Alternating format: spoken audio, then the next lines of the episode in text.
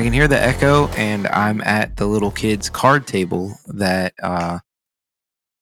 you know, we need to get you a new table. This is the table that you would go into an old Italian restaurant, and the mob guys would bring you in the back room.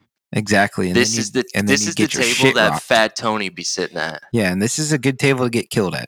So I'm, you know. Yeah, but I'm the fucking head of the table. Yeah, only because I'm over here crippled, pretty much. But I'm literally lower than you right now. You know what I just thought of? What? I could beat you in a fight right now. I'll shoot you. So beat a bullet. Yo, I'm literally the most dominant person sitting here now. Yeah, I mean, I guess. I'm going to fucking eat that up. Just try and hit me and run, because these crutches got some fucking reach on them, son. And it hurt. Well, it would depend. So, like, last night we discussed a human can run on the average of about 8 miles an hour. So I would give your scooter a little bit of a boost. So as long as you didn't have your scooter, which I am not fresh off of 8 hours of sleep, I think I'd be good. I mean, whenever you want to try, dog, we can stop this podcast. Love you, but... So, all right, some things that I wanted to get into today. Okay. Biggest topic, and I don't know where or how this hit me. First of all, I'm definitely going to apologize ahead of time for all the cigarette smoke. It's all good. It's good to see you. Good to see you in person. Yeah, this is awesome. This is our first pod in person. This is cool. I like it. Pod in person. Yeah, it doesn't have a ring to it. Anyways, so like I'm sorry about all the cigarette smoke. It's all good. Is that kind of like breaking edge, though? No, absolutely not. Because I was thinking ahead of time, like, if it is kind of like breaking edge, we could change your gamer tag from Luke Edge to, like, Luke kind of sort of Edge now. I'd rather jump off a roof. Luke, a little bit Edge. Luke, like, once was a little more Edge than he is now. Too X many edge, characters. X Edge. So... the biggest thing that's been on my mind, and I don't know where it came from or like how it came to my mind, is like we are now at the age where we can say that we've been doing things for like 15 to 20 years. Yeah. Yeah. I was, that thought's crossed my mind before here recently too. It's been heavy on me. Yeah. It's very weird. I mean, like, think about it. When you've been working for 15 some odd years. When did you get your job at Domino's? 17 years old. Okay, and you're 20. I'm 31. 31. You're 31. Yeah. It's like I could say I've been doing things for shit. I could probably say over 20 years now. Yeah. Like, think about it, bro. I've been solidly masturbating for at least 18 years. Have you been waiting all week to tell me that? Yeah. Okay. My life is, I mean, it has a lot of meaning to it. So, I mean, yeah. I figured I would just share on the podcast. You know what I'm saying? That's like a milestone almost. Like, maybe we'll get you a medal once we start making money. I think I definitely should get a plaque for it. So, yeah, absolutely. If not, like one of those cool, like wooden plaques with a little coin in the middle of it, like, like a sober chip, but it's a masturbation chip. That'd be pretty cool. Celebrating 20 years of cranking it. Cranking it to the fucking Limp Bizkit Nookie album.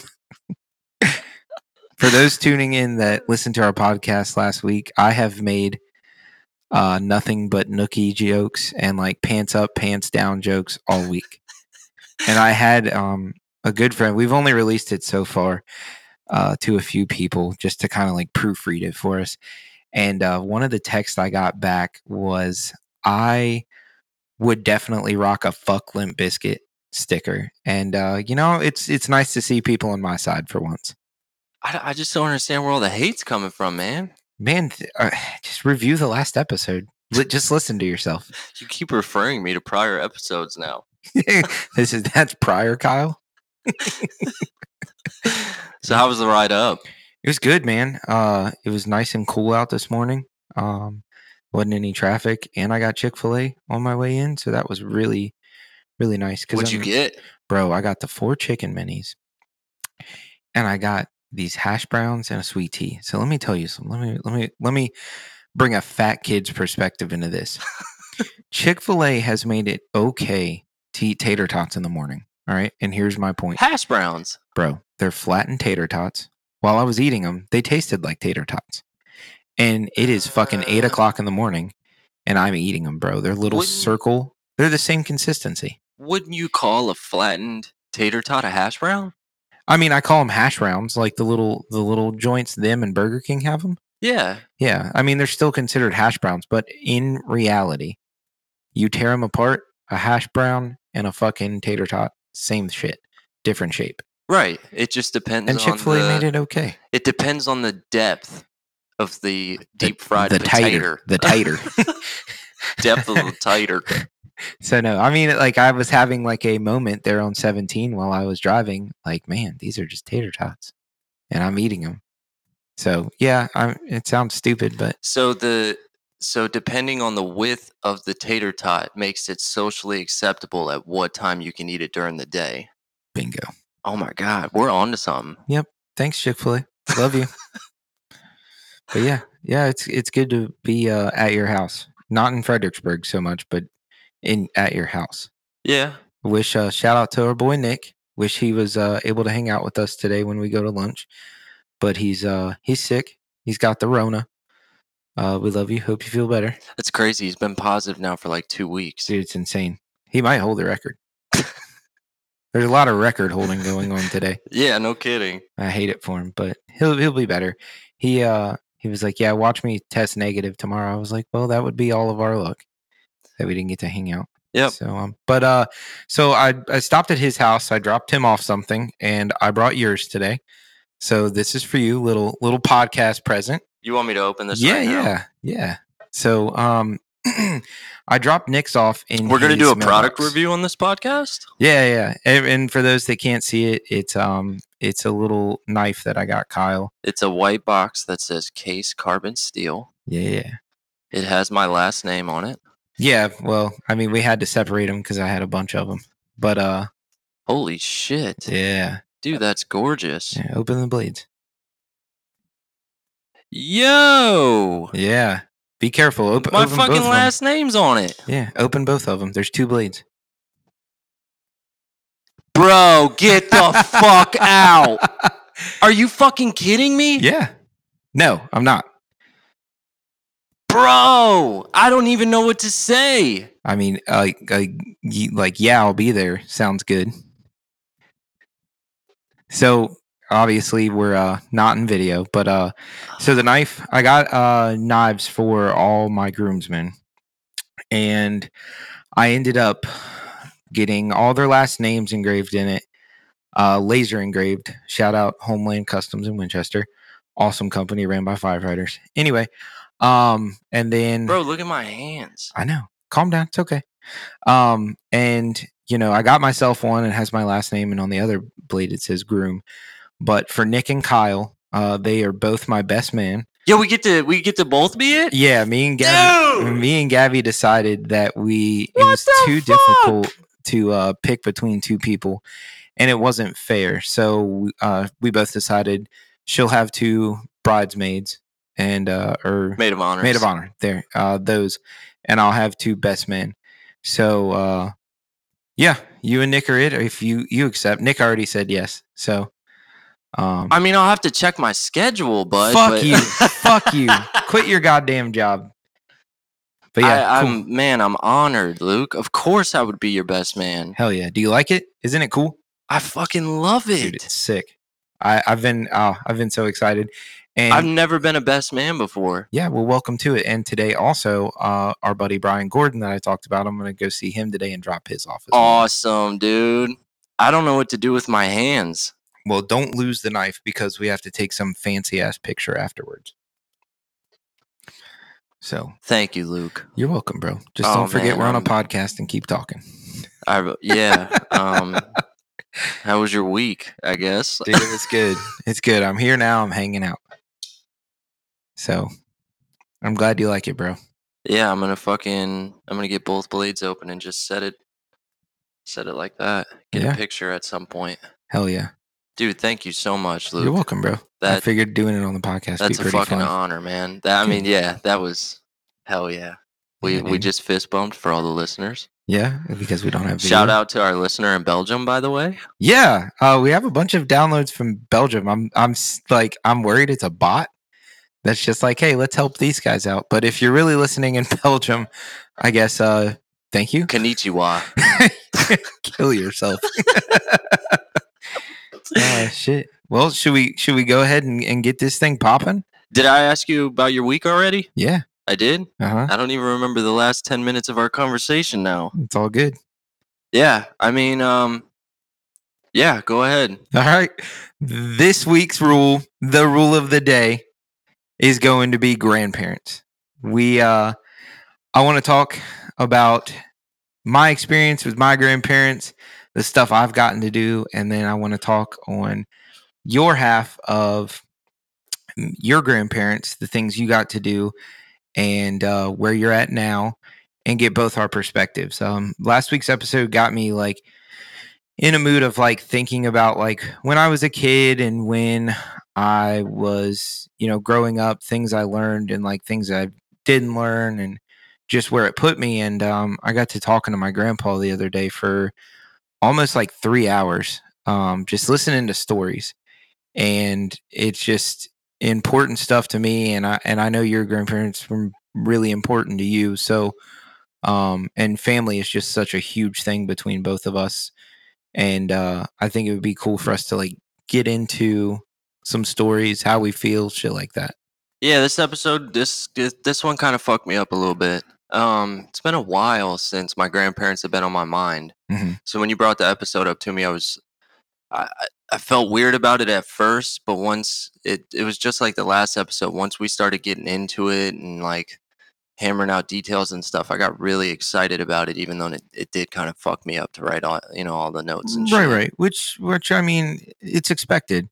It's not something that's easy in your shoes, and I eventually one day am gonna be in your shoes, and it's definitely gonna be something that I am new to, but yeah, I would love to hear your side of it as well. Absolutely. It'll be good to hear both sides. Absolutely. Who you want to start with? Absolutely. We are doing our best not to say absolutely every fucking sentence. So we didn't do it last episode, but I definitely heard a lot of 100%. Oh, dude, I steal that from Bert Kreischer because he's just like 100%. 100%. I can't help it. He's one of my favorite podcasters, and what do they say about mimicking or something is the sincerest form of flattering? Oh, yeah. Whatever that is. Yeah. Yeah. Well, that thing. Big fan. But cool. So do you want to start with yours, or do you want to, you know, hear a little bit of my end of the world? Let's start with yours. Okay. Yeah. So we'll start with your grandfather. Okay. No, save him for last. Let's start with your grandmother. All right. Well, my grandmother, her name's Lily. She is on my father's side. So I'll start just a little bit farther back. Both my mom's parents are deceased. My grandfather, he was on my mom's side, and he passed away when my mom was 18. So I don't really know too much about him. And my grandmother passed away when I was 2. She was on, obviously, my mom's mom as well. And from everything my mom's told me, she was just a wonderful lady. All my uncles, you know, adored that lady. And all my uncles are like fucking huge, like angry military dudes. Like they are fucking like hard-nosed dudes. And they were like very humble around their mother. Is your mother's side Southern as well? Yes. So both sides of my family grew up in and around the Front Royal area. Then I would imagine she was a sweetheart. You can't beat a Southern woman, man. Well, I know that my mom's mom was an opera singer. Really? Yeah, she actually was able to hit, like, I think it's the high C or whatever that is, or whatever that high note is that can break glass. My grandmother broke glass at one point. No shit. Yeah, she was really good at, you know, opera, and that's why I assume my mom is so good at singing too. So I didn't even know your mom sung. Yeah, dude, she was in the church choir for my whole life. And you know how moms sing in the car, but like she legit like was belting out shit while we were in the car. So wow. Yeah, that's definitely something that I don't have many memories, but I have like those stories of my grandma being like that. And you said your grandmother passed away when you were 2? Yeah, right around the time I was 2. Okay. Yeah, so I remember the only memory I have of her. Her husband passed away when? When my mom was 18. So before. Never knew him. I've seen like 2 pictures of him. Okay. Mom adored him though. Mom never had a bad thing to say about him. But the only memory I have of my grandmother is it was Easter and she was really sick. But she made sure she got me a Tupperware bowl. It was really deep. It was like, I don't know, like 6 inches deep and maybe like a foot and a half wide. And she made me an Easter basket out of it. Oh, wow. That's the only thing I remember about that lady. It's crazy that you have that memory when she only lived till you were 2. Yeah, that's why I don't have any memories. But for some reason, that's the only thing I can ever think of. So that's like my dad's father. I never knew him because he passed away when my dad was 7 from cancer. Really? Yeah. I know things about him. Mm-hmm. There was I hope I don't get this wrong. I hope to have my father on an episode in the future. But he would be able to clarify it. I want to say that because the only pictures I've ever saw of him, his name was Charles. Mm-hmm. The only pictures I've ever really seen of him is in a cowboy hat and like a vest. Really? That's badass. Yeah. So there was an amusement park back in Buffalo called Fantasy Island. Okay. And I don't even know if it's open anymore. And apparently back in maybe like the 60s. Yeah, because I think my dad was like 61, 62. So like the 60s. And he did like, he was like an actor in the cowboy shows that they had where they did like the duels and the shootouts and like dudes would like get shot off the top of a roof and like have to fall off the roof and shit. Yeah. That's cool as fuck. And that's really the only thing I know about him. Yeah, it sucks that we didn't get to like really, really meet these people. Especially we just get the stories. Yeah. Because, I mean, my dad is my hero. Right. So to be able to meet who birthed him or who bred him, that would have been awesome. Let's say birth or bred sounds weird. Bread. Well, I mean, it depends. Is it toasted? Is there butter? What? What the fuck are you talking? Bread? Bread? Anyway, so yeah, it's weird how we get those. I'm still fucked up over the knife, bro. I'm not gonna lie. I'm totally off my game right now. That's fine. I figured I'd throw you off a little bit, but I figured it'd be cool to. Yeah, that would have been cool if you waited till the end. Nah, fuck that, bro. Well, I'll get back into my grandma and let you recuperate your thoughts. So now you're still on your mom's side? No. Mom's side is I don't know too much about them, man. My mom never spoke a bad word about either of them. Okay. But I am super close to my father's side, which they're still living. I was the first grandchild. And so I was I had 2 years of them to myself. So I've always kind of been closer to them than I have, especially my dad. So my grandmother, her name's Lily. She's short and she... Not to cut you off. What's up? But I wanted to name Madeline Lillian. Oh, dude, that's why I have the tiger lily on my such a fucking gorgeous name. Yeah, she is your short, like typical in the kitchen type of grandmother that like when you hug, she's at your rib cage. But my grandma is the rock and the glue that holds our family together, and that is no bullshit. She, my grandfather traveled a lot with the military. When my father and uncle were young, and my grandmother held that shit down, man. And she is, she's sometimes the only person that I feel comfortable even going to about stuff, which is weird because, you have your mom and your dad and your best friends. And sometimes like, I feel like she's going to be the only one that understands. But as far as like your stereotypical grandmother cooking, bro. Oh, I can't wait to try her cooking. Oh my God, man. Like you can't, when I was younger, I begged her to open a restaurant. We could have made millions, bro, millions off this lady's cooking. And now that I'm older, I get that she doesn't want to, but like I have like the fondest memories of growing up at times, especially when everyone was at work but grandma. And my grandma had a best friend that worked at the local arcade. And grandma would take me to the fucking arcade and I'd be there all day. And it was, dude, it was the greatest shit ever. Grandma would be over there talking to her friend and I am making a fucking terror of this place. I'm making it my bitch like a lottery machine at fucking Charlestown, dog. And it's just, she has been the, aside from my mom, obviously, she has been the one person that's kept me together for all these years. That's the most upsetting thing about our friendship is we've been friends now for close to 12 years. Yeah. And I still have not met your grandparents. But you got to think, like, the majority of our friendship, you lived here. Right. Which is, you know, when I went to visit, it was sporadic and stuff like that. But, I mean, now you'll have the opportunity. Also, when you're younger, yeah, you're not really interested in hanging out with family. Right. You're more interested in going out with your friends and shit, so. Absolutely. And we, and I wasn't like, we were doing shit every weekend. So, like, I wasn't ever hitting you up and be like, hey, let's go to my grandparents' house. Right. So, but you'll meet them eventually, man. I really.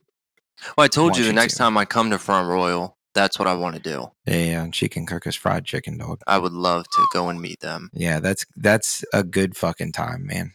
And she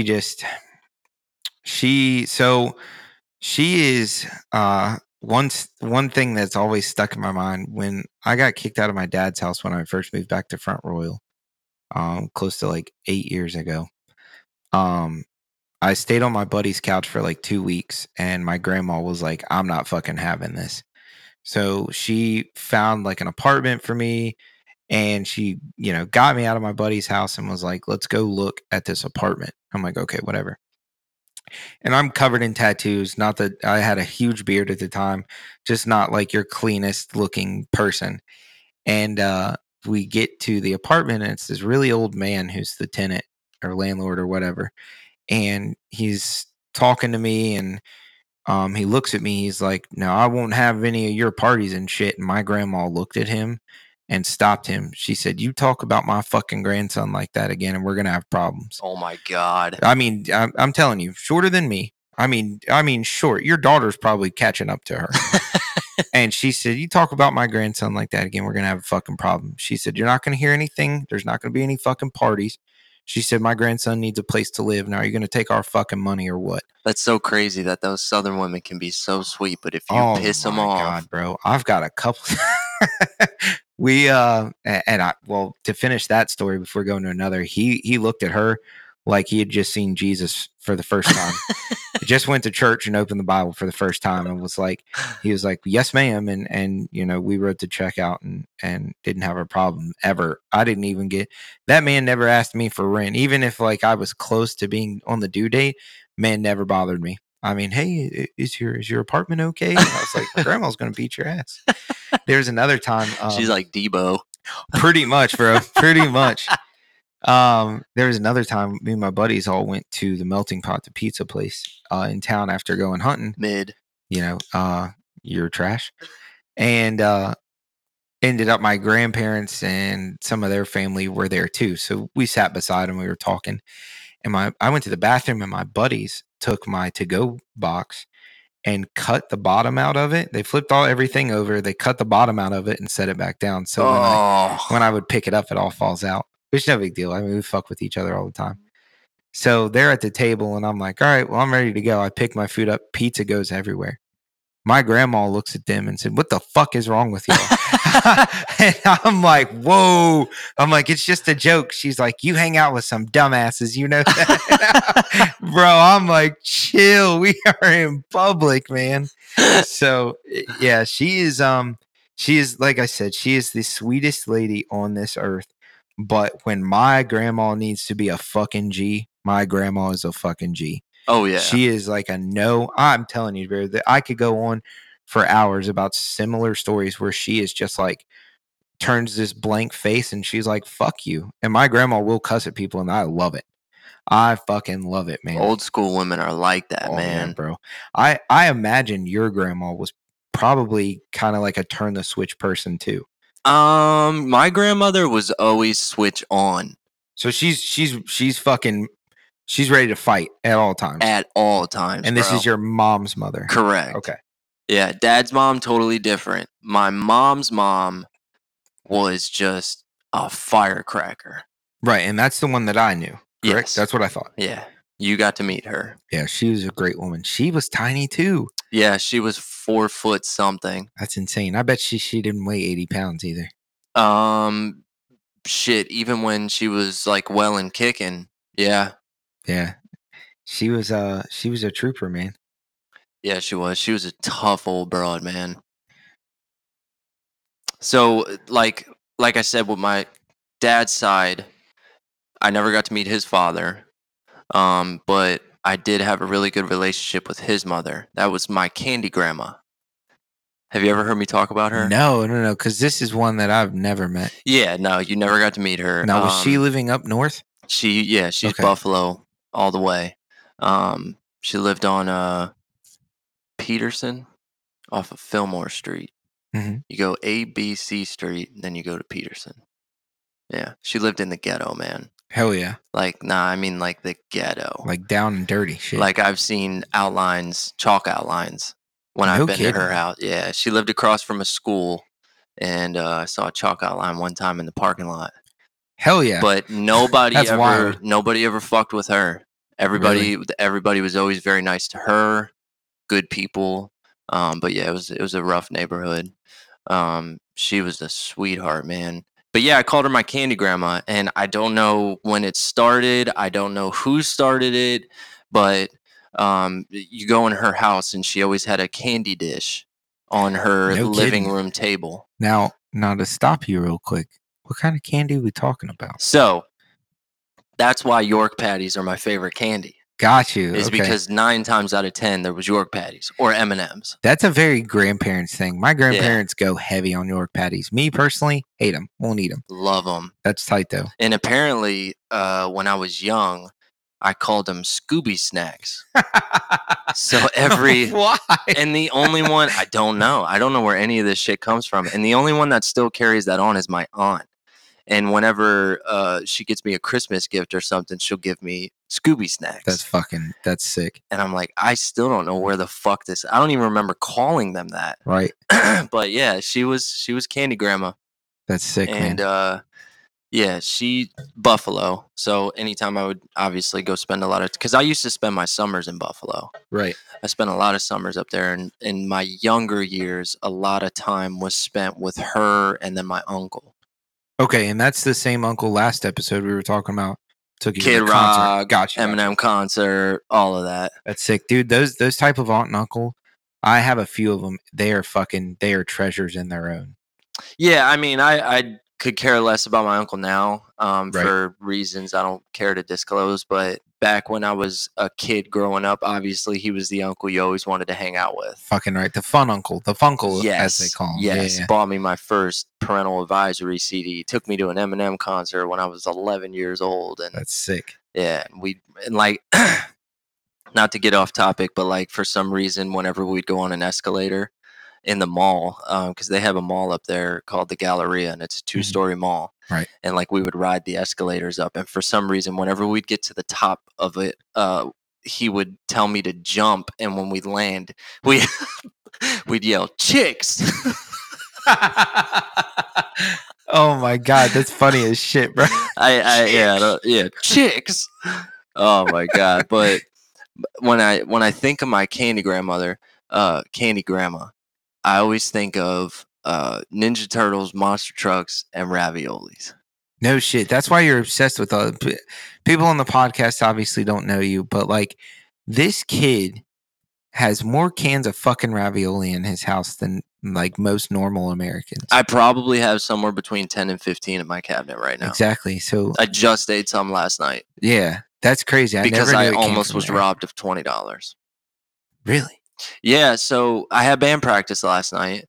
And Robbie was like, "Yo, are we getting food? What are we doing?" And I'm like, "I don't know. I'll probably just make a pizza." And he was like, "Cool, I'm going to DoorDash Subway."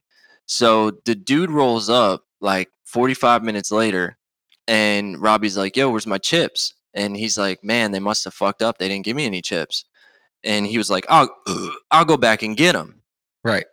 And Robbie just kind of like walked away. And I was in my head, I'm like, yeah, I mean, I guess so. But that's kind of fucked up a little bit because it's just a bag of chips, bro. Mm-hmm. It is what it is. So I yelled at him. I'm like, hey, do you have any more runs? And he's like, nah. And I said, well, I'll give you $20 and Cash App it to you. And I'll text you what I want from Subway. And if you want to make like another $10 tip. And he was like, hell yeah. Right. So I texted him my order and he's like, cool, I'll let you know when I'm on my way. 45 minutes later, I didn't hear shit. So I texted him. I'm like, everything cool? And he's like, yeah, I got halfway back and realized I forgot the chips again. So I'm going back now to get it.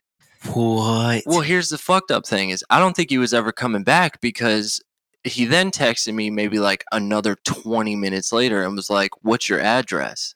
And I'm like, but you just said you were already halfway back. You know where the fuck you were going. Bro. So I just heated up some raviolis and was munching on it. He eventually showed up with my cold-ass sandwich, so is what it is, I guess. But yeah, anyways, raviolis. Okay. So tell me, too, about like the Ninja Turtles and shit. Is that something like you guys watched together? Or... So, because it was big at that time. Yeah, that was when it was first coming out in the 90s. So when I was real young, I don't even know, under 5, mm-hmm. She would always cook me raviolis on her stove with a wooden spoon. And for some reason, that just made it so much better. Oh, yeah. Ravioli will never taste the same as when she made it. Oh, my God. Guaranteed. And it was just a can of raviolis, man. But it was just that wooden spoon. And I had VHS tapes. And I had Ninja Turtles. And then I had like 2 or 3 Monster Truck VHS tapes that I would just watch on repeat. Right. It was back when like Bigfoot was really big and nobody even heard Gravedigger and shit. Fuck Gravedigger. Nobody even heard of Gravedigger. But it was like when Bigfoot like made Monster Trucks really big. Right. And I would just sit and watch that shit on repeat and she would just cook me raviolis, man. That's sick. Oh God. Man. It was so good. Hell yeah. But yeah, she, like I said, she lived in a really rough part of upstate New York. It was actually where I saw my first vagina. Not my grandmother's. So let me clarify that real quick. Oh my fucking! I'm still fucked up over the knife. Oh my God! I need to light another cigarette. So my grandmother, she lived in a duplex, and her mother, my grandma Dujack, lived next door in another duplex with her other daughter. Right. So then, so it was her house, my grandmother's house, or my great grandmother's, and then on the left side of her house was like a mechanic shop, but it was like really beat the fuck up. Right. So I would always go over there and just like play with sticks and shit in the like fenced off area of the parking lot. So one time I saw a magazine on the ground. I was like, the fuck is this? So I picked it up. Obviously, that was before the internet. That was before stuff like that. So it was a porn mag. Oh, man. How old are you? Still under 5. Damn. Maybe 6 or 7. Yeah. And it was, and I didn't know what I was looking at. I didn't know what a vagina was or anything. So I was just looking at it and I was like, that's kind of gross. She's missing her wiener. Oh shit, bro. Yeah. That is so funny. She, so getting into like the harder part of these stories is she passed away from breast cancer. And again, this is your dad's mother. Correct. Gotcha. And I don't even know how long it's been now, man. How old were you? I don't even remember. Right. Probably below 10, I would assume. No, I was mid-20s. Oh, shit. So she lived a while, bro.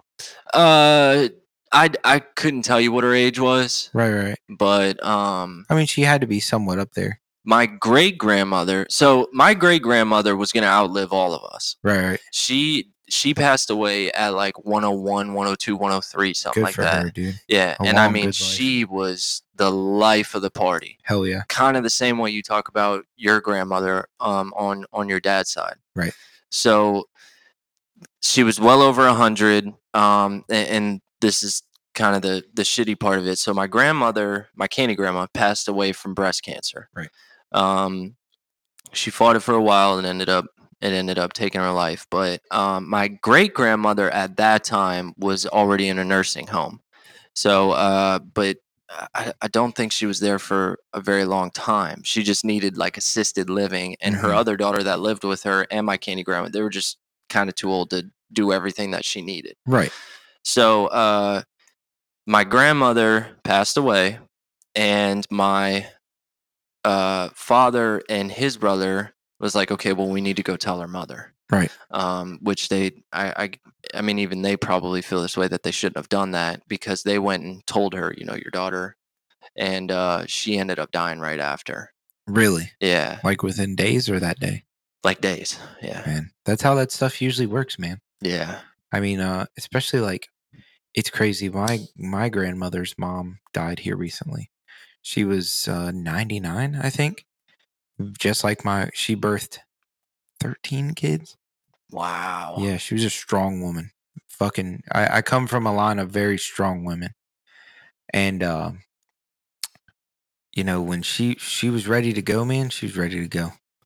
And that's stuff that's out of our control. But I mean, like, I wasn't that close to my great grandmother. Whenever I saw her, it was very good. But I'm more close to my grandma. But, you know, the outside looking in, you have to really appreciate the life that they had and the life that they gave you. Fucking right. You know what I'm saying? Because, you know, the part of them being gone sucks. And I'm sure I'm going to eat my own advice at some point. But it sounds like she gave you a life of memories that you'll never forget. Yeah. And unfortunately, like my mother's parents, they moved to Virginia. Like, I'll get into all that, but right. So obviously when we moved to Virginia, the only time I would get to see her would be when I go and spend the summers there, or you know, when we used to go up sometimes for Christmas, or here and there shit, like when my great grandmother turned 100, or maybe it was 95, either one, we would go up there and I'd get to see her and things like that. But yeah, still, I mean, I have nothing but great memories with her. Right. And my great grandmother. Just old, great women, man. Hell yeah, dude. The thing that's weird to think about too, that I heard someone bring up one time is, and this is ever since I heard this get brought up, this is why I go see I've always, you know me, I've always gone and seen my grandparents, but I'm trying to go see to bring in my mom. I'm trying to go see her more often too. If you go and see someone once a year and you look at it this way, you see them once a year. Well, let's say they only live 20 more years. You got 20 more times to see them. Yep. And that fucking, when I heard that person say that, man, I mean, it fucking like really put me down. So I've been trying to make plans to go and visit people more. And it's going to make it hurt that much more, yep, once that day comes, but at least you can appreciate that you put in that effort to spend that much time with them. Oh my God, man. Like I said, my fiance and me were both off yesterday, and I was like, yo, let's just go see my grandparents. My grandma, as soon as we got there, poured Gabby a glass of wine. Nice. Me and fucking grandpa sat in the chair together and just started chatting, man. He was telling me, that's awesome. I mean, we just had story after story. But yeah, that's. It sounds like it's crazy when you get to talking to people, whether you're friends or not, or acquaintances, whatever. How different parts of the world or the states or whatever that you're in, but it sounds like it's the same fucking person. Yeah, it sounds like you're describing my grandmother. When you talk about grandmothers, yes. Mm-hmm. Grandfathers, I think, are a little different. There's a lot of similarities, but when it comes to grandmothers, that shit is just like across the board. Yeah. Now, when people talk about like, oh, I fucking hate my grandma. She's a bitch. She's an old lady, and she's mean as fuck. I get that, and I assume that they're serious. Like, their grandparents might be complete fucking assholes, but it's so hard for me to image because I've never had that. When someone's like, I don't see my grandparents, I'm like, yo, fuck that. Yeah. But I get every family's different. But it's something like, I can't think of a bad grandmother. I just can't. It doesn't, like, the term grandmother doesn't collate with fucking bad terms and bad memories to me. You know what I'm saying? I can't think of one. I mean, she beat my ass when I was a little kid because I was a little shit. But like, as to saying like my grandmother sucks, can't think of it. Can't fucking do it, bro. No, and I would say the same thing about my grandmother on my mother's side. Mm-hmm. I mean, she was a mean old Polish woman, rude as fuck. Right. But goddamn, if she wasn't sweet at heart. Oh yeah, and I'm sure she was a little sweeter towards you than everyone else. A little bit. She definitely favored men. Really? Yeah, she hated women, even her daughters. No kidding. She'd be mean as fuck to them. But the men, she was always very nice. Huh. I mean, that, you know, that comes to that generational background, man. Yeah, absolutely. But yeah, that's I only knew about your grandmother that lived here. I never really knew too much about that until you were telling me. Geraldine Grabowski was her name. Yep. What a fucking name. Yeah. That's a strong name. Yeah. None but Polish in that name. Absolutely. Did she ever like cook you any Polish food? Kielbasa, a lot of kielbasa, right. a lot of pierogies. So is this why you like pierogies so much? Yeah, absolutely. Yeah. But I mean, my mother would cook them all the time too. Now, they weren't like authentic pierogies. Now, my uncle makes a lazy man pierogi, which is pretty fucking good, which is like the sauerkraut pierogi. Oh, fuck yeah, dude. Yeah, which it's not even in a noodle. It's called lazy man because it's just the guts of the pierogies in a casserole form. Oh, so it's, okay. So it's like, there's noodles in it, like there's pasta in it, like spiral pasta, but it's not in the noodle. So it's like a deconstructed pierogi. A lazy man pierogi. Got you. Okay. Yeah. So, but like, she did cook more Polish foods, like ham and cabbage is a real big Polish food. I think it's fucking disgusting. Bro, straight up. Like boiled cabbage? Yeah. Yeah, fuck that. That was my dad's like favorite meal. We ate it twice a week. And it's disgusting. I could barely stomach it. Now, I like cabbage other ways, but like, yeah, like soup. No, like coleslaw. I love coleslaw. I love like coleslaw too. Raw cabbage out of my grandfather's garden. Me and him sometimes will go fuck with it, dude. One of my fondest. I have memories. A horrible palate, though. You do, yeah. Me and my grandpa will sometimes go pick food out of his garden and just eat it. Sometimes we'll eat like a couple bites of something before we even get back into the house. And man, that's one. Do you guys just like sit on the porch and eat the garden together? Oh, bro, and just talk. Oh, that's all the fucking awesome. Dude, God, I wish. Me and Grandpa used to sit out on the porch and just drink beer and talk. That is awesome. I mean, it was definitely something that I like cherished. But now we mainly talk more over food. As it should be. Since I stopped drinking, he doesn't drink that much anymore unless he gets on one. But yeah, there wasn't really much other Polish food. Right. I don't like kraut. So really? Yeah. That's not your thing? Gotcha. No, it's not. My grandfather comes from that German background. That's what my grandfather German was. Polish. Frank Vogel. Yeah, and that comes from his palate is the same. We talked yesterday about how he was when he was stationed in Germany for a little while. With the Air Force, he would sneak off from work for about an hour and go drink a bunch of German beer and eat fucking German food till he was full to where he couldn't move, and then go back to work. That's awesome. Yeah. So yeah, I got the Irish side from my dad's side, Shanahan. Gotcha. And then okay, I got the Polish and German from my mother's side. Okay. Yeah. That's sick, man. But yeah, she was a firecracker, man. Now now that we've talked about that side, I want to talk about grandma that lived here that I met. I can't believe how nice. So to put this in perspective, the first time I ever came to Kyle's house, it was like, yo, come to my house and hang out. I was like, cool. And mind you, I'm like, I don't have that many friends at this point. So I'm like, fucking awesome. This is the greatest day ever. But I have a terrible mouth on me. I always have. And I have saying something to Kyle, losing my shit. I dropped 4 F-bombs or whatever, and his mom rounds the corner. And I'm like, son of a bitch. And I can't remember exactly what she said to me, but she said something about like colorful language. I was like, great. Well, they fucking hate me. And so, like, I've always had this reputation of not the fucking nicest person ever. But Kyle's grandma, this little, I mean, very little old lady. I was afraid to hug her sometimes. Yeah. Was so fucking nice to me the very second she met me. I never got a bad fucking word said towards me from that lady. She treated me like I was her fucking grandson. Yep. And I love her to death. I miss her terribly. And not as much as you, obviously. Man. But yeah, let's talk about her. So getting back into like the foods and stuff. So like I said, I never ate like the Polish meals, although there wasn't very many cooked that I can remember, which my grandmother, she just passed away within the last 4 or 5 years now. Mm-hmm.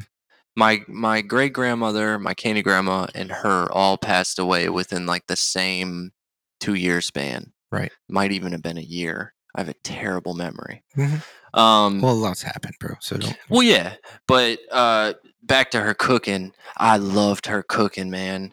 Is she Buffalo descent as well? Oh, yeah. So whole family's Buffalo, essentially. We're all Buffalo bred. Gotcha. Yeah. Okay. She, her and my grandfather moved here maybe like early 2000s. Okay. Yeah. So maybe like 10 years after we had moved here. Okay. So, but I mean, they would always come and visit. It was nothing for my grandfather and grandmother to jump in the car and drive 9 hours just to come hang out. That's sick. That's definitely a grandparent thing. Oh, fuck yeah. So, her cooking though, man, is like, my favorite meals like she would ever make was pork chops and onions. Hell yeah. That's definitely, my grandmother's never made that. Now she makes pork chops. She would make them in the oven. Man. Yeah. That's different. Yeah. It wasn't fried. It wasn't grilled. They were just put in a fucking glass thing. Like the cookware, essentially. And just put in the oven. That's insane, dude. And it was fucking amazing. I'll have to, when we get done talking about her, I'll have to mention some of my favorite meals my grandma's cooked. I forgot all about that. I was just excited to say like cool things about her, and then, you know, let's talk about church. But anyway, go ahead. That's the thing is like whenever you think about grandmothers, cooking always comes to mind. It has to, bro. Oh my God. It has to. Bro, my grandma will make a bowl of cereal taste better than mine. Absolutely. I don't get it. Like I said, raviolis with a wooden spoon on her stove. Never tastes the same now. But my favorite meal that she would make was so like Christmas was huge with my grandparents on my mother's side. Back when we lived in Buffalo, we would all go to their house. They lived on 69 Whitfield.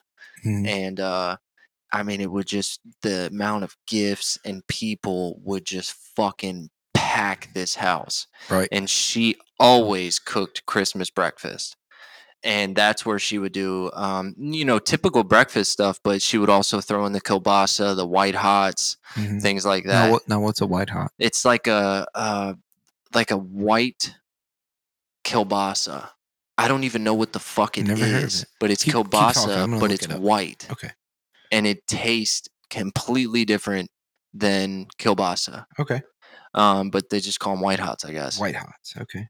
But so we would always spend Christmas with them. And then when they moved down here, we would do our Christmas in our house. And then we would all meet at Graham's house for breakfast. Same. And then we would all go back. Kids would play with their gifts. My mom would always start getting Christmas dinner prepared because she took over Christmas dinner. That's tight. And then the entire fucking family would meet up again. And then we'd pack mom's house with fucking gifts and do a huge dinner. Man. So how many people are we talking? Like 20, 30 in grandma's house? Back in Buffalo? Yeah. Easy to say. That's so sick, dude. Easy. That's a dream. I'm talking like a living room smaller than mine. Right. And that shit just does not happen anymore. No, and that's definitely the worst part about all of my grandparents. Like you were talking about being the glue of the family. Right. That's how my grandfather was, which I'll get into later. But just being the glue and holding the traditions and things like that. So obviously once everybody was passed on, those traditions went with them. So the biggest thing for me when my grandmother did pass away was carrying on Christmas breakfast. That's important. Yeah. So like when she passed, I wanted certain things from them that held the most amount of memories to me, which was pretty much 99% of the Buffalo Bills memorabilia you see around here. Right. Like, super old, which obviously listeners can't see, but I'm talking like stuff that looks like the Bills' first things they've ever owned. Like that clock, that's got to be 90s, 80s. Right. What about the little flag thing under it? Maybe even earlier. I'm telling you, that's got to be the first 10 years of their organization. Yeah, got every bit of it. I mean, that's the old school Bills logo. Which my grandparents were never huge into sports, so it's super. I always respect sports families, sports towns. Not that I grew up with it, but like being a Penguins fan, whenever I go to Pittsburgh, when I stroll into that city and see all the stuff on the houses and see people walking around in jerseys, it just fucking fills me up. I'm like, bro, I mean, this is fucking gets you hyped. It does. So to see, and when I did visit your grandma, when you took me to see her and stuff, it was so sick to see everything. And I'm really glad it's all here. Yeah, man. And like, obviously, when that was the other shitty thing about grandparents passing away is money. People become so fucking money hungry. And it's like you see a side of people that you didn't even know fucking existed. It's like the glue is gone. Right. Now here's the fucking shit side of things you never got to see. And you have a bigger side on that family, right? That's a little bit. Yes, because my dad's side was just my Aunt Margie and my candy grandma, their mother, Grandma Dujak, my father, his brother, his wife, their two kids, and then there was like some aunts and uncles that would dabble in and out that I would get to see from time to time. Okay, but pretty much all of them have now passed away. That's what I'm nervous about, and I try not to think about it very much. But when the inevitable day comes with my grandparents, there's two sons and their families. And I do not want... Your father and his brother? Yes. Okay. I haven't... My grandpa before has asked me what I want. And it's not something I like to talk about, to be honest with you. I hate even bringing it up. There is one thing. There's a gun that he has that I wanted to make sure, because me and him hunted with that together. That's one thing that I want to make sure that I get. But I'm scared to death when it gets down to my family's already a little fallen apart, and there's some stuff going on that's making it worse. But I hope my cousins, which my cousins are good people, and so is my little sister. You speak very highly of your cousins. I do. I respect them all. And we were all raised really good to an extent. I definitely am a little bit shittier than all the rest of them, but they're all level-headed humans. I hope I don't have to deal with what you're getting ready to speak on. It makes me nervous, essentially, is what I'm getting at. I don't want to go into it. Right. I would much rather, if it was okay with my mom to get into, I think it would honestly be better to have her on this show. Right.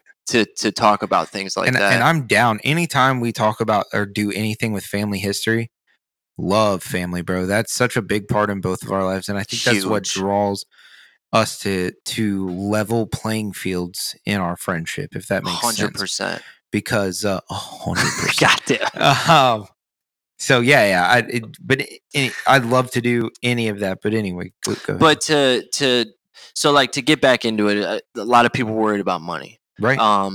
There was certain things, and just to give listeners a rundown, and since you're sitting here with me, mm-hmm. the golf bag is my grandfather's golf bag. That one is? That is my grandfather's Max Fly golf bag. I never knew that. Yep. The I have a garden gnome, some more Bills memorabilia. There is a rocking horse right there. Yeah. That is what I wanted from my candy grandma. This ashtray mm-hmm. was what I wanted from my candy grandma. Gotcha. The Bills sign right there, it says home of a Bills fan. My grandmother would always stick that outside on game day. This is Fredericksburg, Grandma? Yeah, this is the one that lived right up the street. Gotcha. The one that moved to Virginia.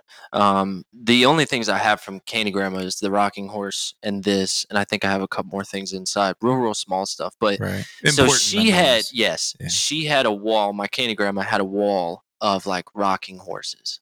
It was her shit. That was her thing to collect. So when she passed away, that is what I wanted, one of those. I didn't care about anything else. Right. And for some reason, I cared about ashtrays because both of my grandmothers were smokers. It's the little things, bro. Yeah. So, but like she would put that outside every game day.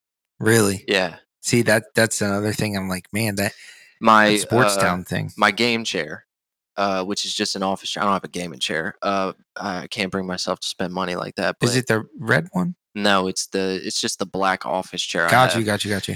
I sit on top of a Bill's blanket that was always on her couch. Right. I mean, there's shit everywhere. The best sports memorabilia I have, besides that home of a Bills fan sign, right. is I have like a fucking 4 foot wide panoramic view of the Bills Stadium back in like the 90s. It was sponsored by Marlboro. Yeah, that's what I was about to say. It had a cigarette company on it, so you know it's old. Yeah. So so in Kyle's bathroom, there is on the back of a toilet a Bills. That was my grandmother's. Well, obviously, but like I want to know which ones. But there's a Bills couch tissue box cover. Yeah. So imagine a Bills couch that's maybe like a foot wide. It's a replica of a couch, and in the middle, tissues come out of it. Yeah. Put it over a tissue box. Whose was that? Was Grandma Vogel? Okay. Yeah. Okay. Anything Bills. So like my candy grandma wasn't really a sports person. Gotcha. Anything you see with the Bills is my grandmother. My grandmother, now especially once her husband passed, was nothing but sports. Gotcha. She loved hockey. She loved football. Oh, so she's a Sabres fan. I don't know who she liked with hockey. Right. I also don't know towards the end if she was really a diehard Bills fan or not. No kid, she's probably fucking tired of him, to be honest with you. Wouldn't surprise me. But I wouldn't be surprised if she was a closet Skins fan. Oh, well, that happens living in Virginia. But you get a soft spot for him. You feel bad for him. When you feel bad for one team in New York, you probably feel bad for other teams that are shit in the bed every fucking Sunday. But I mean, she loved her sports, man. That's sick. Which obviously shows in you. Yeah. I mean, I still wear her shirts from the early 90s. Those are some more things that I got from her. Like I have a shirt from the 90s that says Squish the Fish, and it's a buffalo grilling a dolphin. That's fucking sick. Yeah, dude. That's sick. Like old Super Bowl memorabilia mm-hmm. from when they went 4 times and lost in a row. I have one of her shirts from the early 90s that says, "We're back again, just deal with it." That's cool. Yeah. That's definitely a 90s shirt. Yeah, and I hate myself that I wear the dog piss out of them, but I love them so much. But she loved her sports, and she loved to gamble. Oh, boy. It sounds like we're talking about you. She would bet on if the fucking sun was going to rise or not. And nine times out of 10, she'd bet against it. She bet the, what is it, the under or whatever? The underdog? Yeah. No, she would just bet.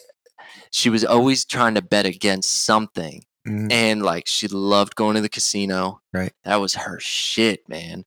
She would always want to go to the casino. She would sit on the phone with her sister. And she kept a little book, and her and her sister Elaine would sit on the phone and scream at each other about how much money they owed each other because they would bet on every fucking game every Sunday.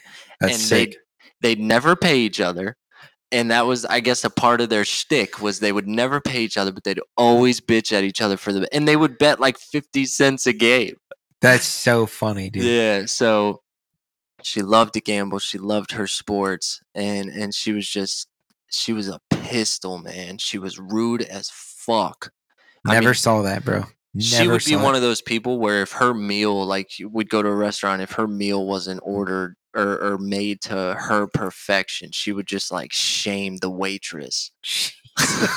Just a shame on your family. Just an old Polish chata baba fucking northern bread lady. And she was just, but she loved the men in the family. Right. I mean, she loved like, she just loved the men in the family. And, after my grandfather passed away, that's slowly but surely she started going downhill. She didn't really give a shit to take care of herself. Right. I think that was a part of the plan in the end, mm-hmm. was just let's see how fast the clock can run out, so right. that way she can go be with her husband again. Yep. Which I really hope that that's the fucking end goal in all of this. But so. She never went to the doctor. She didn't give a fuck about her health. Mm-hmm. She ate whatever, smoked 10 packs of cigarettes a day. And obviously all of that ended up being her demise. COPD, emphysema, Jesus Christ, you name it. The list is a mile long. Right. So once it finally came down to it, I mean, like I would call her just to check in on her, mm-hmm. and she wouldn't even be able to talk, right? Because her mouth was so dried out. So mm-hmm. she would tell me to like wait a minute, and so she could like try and get some water in her mouth just so I'd be able to understand her, right? So she ended up getting taken to the hospital. She called my aunt, I believe, and my aunt kind of just knew. It's like, you need to get in a fucking ambulance. So right. she went to the hospital. We all ended up going, mm-hmm. kind of figured it was it. And the last words I ever said to her, because I didn't want to go in there. Yeah. I didn't want to go in the room. But my mom was like, you should really do that. So mm-hmm. I was like, all right, whatever. So I walked in. She was in a lot of pain, and she was very uncomfortable. And I said, the last words I ever said to her was, you want a cigarette? Because I just didn't know what to say. Yeah. And she was like, no. And I think it was that night. No. It was a couple days later. Because, of course, doctors are like, oh, maybe there's hope, blah, blah, blah. Mm-hmm. But a couple days later, we knew it was coming. It was time. So we all went in, and the family stood around. And a friend of my aunt and uncle, his wife, led us in a Catholic prayer, because mm-hmm. my family was raised Catholic. Right. So she led us in a Catholic prayer, and then she passed away that night. Right. And going back to the men's mental health thing, that was the last time I've cried. No shit. That's the last time I cried. So it's been every bit of 5 years since I've shed a tear. That's tough, man. I got very, I didn't cry, but got very teared up when I got married. Choked up, yeah, choked up. But the last time I actually cried was when she passed away. That's tough, man. Yeah, it is. But yeah. Rest in peace to that woman. She was a very good woman, man. And that's so cool that you and I get to sit here and talk about the fact that you've met her. So I don't have a lot of friends that can say that. I don't, and don't take this as me saying I haven't brought you around because I don't trust you. I understand where you're already fucking going, brother. People don't deserve to meet my grandparents. Nope. My grandparents to me are the world. They are people that I demand that they get the utmost respect. And there's just people that haven't met them because they don't deserve to. Yep. And I brought one person around a long time ago. It was a girlfriend, and it was a mistake. And I learned from that. I was really young. I think I was like 17. I brought Mel around my grandmother one time. She hated her, didn't she? So that was back when I believe she dyed her hair blue for the first time. Gotcha. I think that was it. Mm-hmm. And my grandmother goes, "The fuck did you do to your hair?" And I was like, well, I dyed it. And she goes, I don't like it. Oh, my God. That's your grandma, bro. But my grandmother closet loved Mel. Right. Like, in the closet. Ain't going to tell you. To her face, fuck you. That's so fucking funny, bro. I don't like it. So, hopefully I'm not being too personal, but I've always wondered. Your grandma would always meet you, and I can hear her in my head anytime I think about it. She goes, "Hey, Joe," and it fucking God, dude, it gets me teary-eyed thinking about it. But why? And I hope I'm not being too personal on podcast. Not at all. Why would she call you Joe? So, good question, man. I appreciate that because that can. Oh man, I got some shit. So. My middle name is Joseph. Okay. Kyle Joseph Shanahan. I'm a shit friend because I don't even think I remembered that. It sounds like I remembered it, but I don't think I. All right, hold on. What's your middle name? Hold on, don't say it. Well, I'm changing it. So Lucas.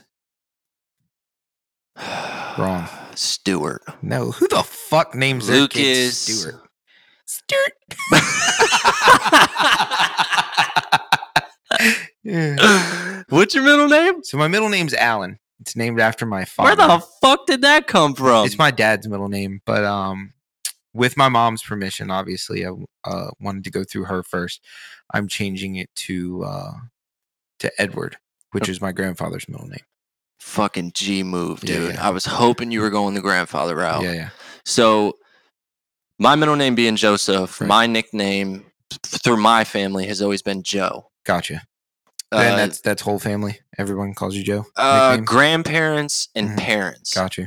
I don't know who it started with. I don't know, but like they would always go, Joe Schmo. What do you know?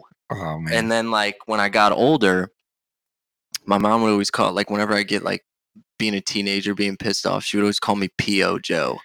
And that shit would irk my fucking nerve, dude. I love your fucking mom. Oh, that shit would irk my nerve from her mom. That's funny as shit. She got a lot of her mother in her, dude. And yeah, that shit would irk me. But yeah, I don't know where it started, how it started, or whatever. But like my first screen name when I was a kid was Joe Rocco 9. Damn. Okay. At AOL.com, brother. That's funny. But the reason why, and this is something I really appreciate Mel for, is trying to figure out what we were going to name our daughter, blah, blah, blah. And I was like, yo, I really like the name Madeline. I really wanted to name her Lillian Ann or Lillian Marie. Marie is my mother's middle name, and I've just always liked the name Lillian. And Mel was like, no, I don't really like that. So then I was like, what about Madeline? She was like, okay. And then one day she was like, what if we made Madeline's middle name Joe? Because your grandmother would always call you Joe. Yep. And I was like, bitch, stop. Quit it. Start crying. Quit it. I'm going to cry in front of God and everybody. So yeah, we named her Madeline Joe. Joe being just J-O. That's sick. And that also makes me think of like a Bruce Springsteen song. I don't know why. Really? Yeah. Like, I don't know. It just has that 80s rock vibe to it. Okay. Which your daughter is like a rocker. She's nuts. Oh my God. That's I don't know why, bro. I see your grandma. I see her smoking a cigarette and calling you Joe. That is my fondest memories. I love it. And it's no bullshit. When I would hear your grandma go, "Hey, Joe," my fucking face light up. Crazy. It's how just close one of those, that is. Yeah. But like last thing about her, which I forgot to even mention, was just how sharp her memory was. Oh, they are. I wish I would have got her memory, man. Like when, like she could tell you, she kept a book, right? Like I said, and not only did she place her bets in that book, but she also kept track of everything. Mm-hmm. She could tell me what she bought me for Christmas 15 years ago and how much it cost, right? With tax. That's how my grandfather is. Like, I mean, she kept track of all that shit. So Anytime anybody would be like, no, it was like that, she would fucking flip that book, brother. Yep. I swear to God, my grandfather has stacks of those little Pocket-X spiral-bound notebooks. Yeah. Bro, he has fucking, and I'll get into this when we start talking about him, he's got fucking notes from the first time he ever went to South Dakota. Holy shit. He packed, how much it cost. When you guys went hunting? Or when he went hunting? He went hunting, bro, back in the fucking 60s. Wow. Yeah. That's so I can understand. Crazy though. That's just how that generation was brought up, man. Greatest gift I ever got from my grandmother, which obviously I can talk for days about her and her husband just because of how close I was with them. Greatest gift I ever got from her was well after my grandfather passed. And she gave me a little Christmas stocking for Christmas. Mm-hmm. And the only thing inside of it was 2 pennies. And I'm like, what the fuck is this? And she goes, that's my 2 cents. Oh my fucking. And I was like, oh my God, that's fucking greatest thing ever. And I still have that with the 2 pennies in it. And every Christmas, I hang that bitch up. Fucking right, dude. That's sick. Yeah. That's where tradition fucking, the thing that aggravates me about like families now, and granted, some of it's, you know, my problems with my families. You know, we just don't get along, and I'm not gonna fucking stand there and get along with someone for the sake of getting along. Preach. But I would love to go back to shit like that, because me and Gabby, we both come from families that were. Mine was broken up. Gabby had a family member pass away, a parent, and it was just the hustle and bustle of. The family we barely had time to fucking sit down and eat together. Yeah. So what I'm hoping for with me and Gabby's relationship, not that I'm getting into that, and with our marriage, is to start this family, restart. I want to restart. The only advice I'm going to give you on that, Luke, is make it your own.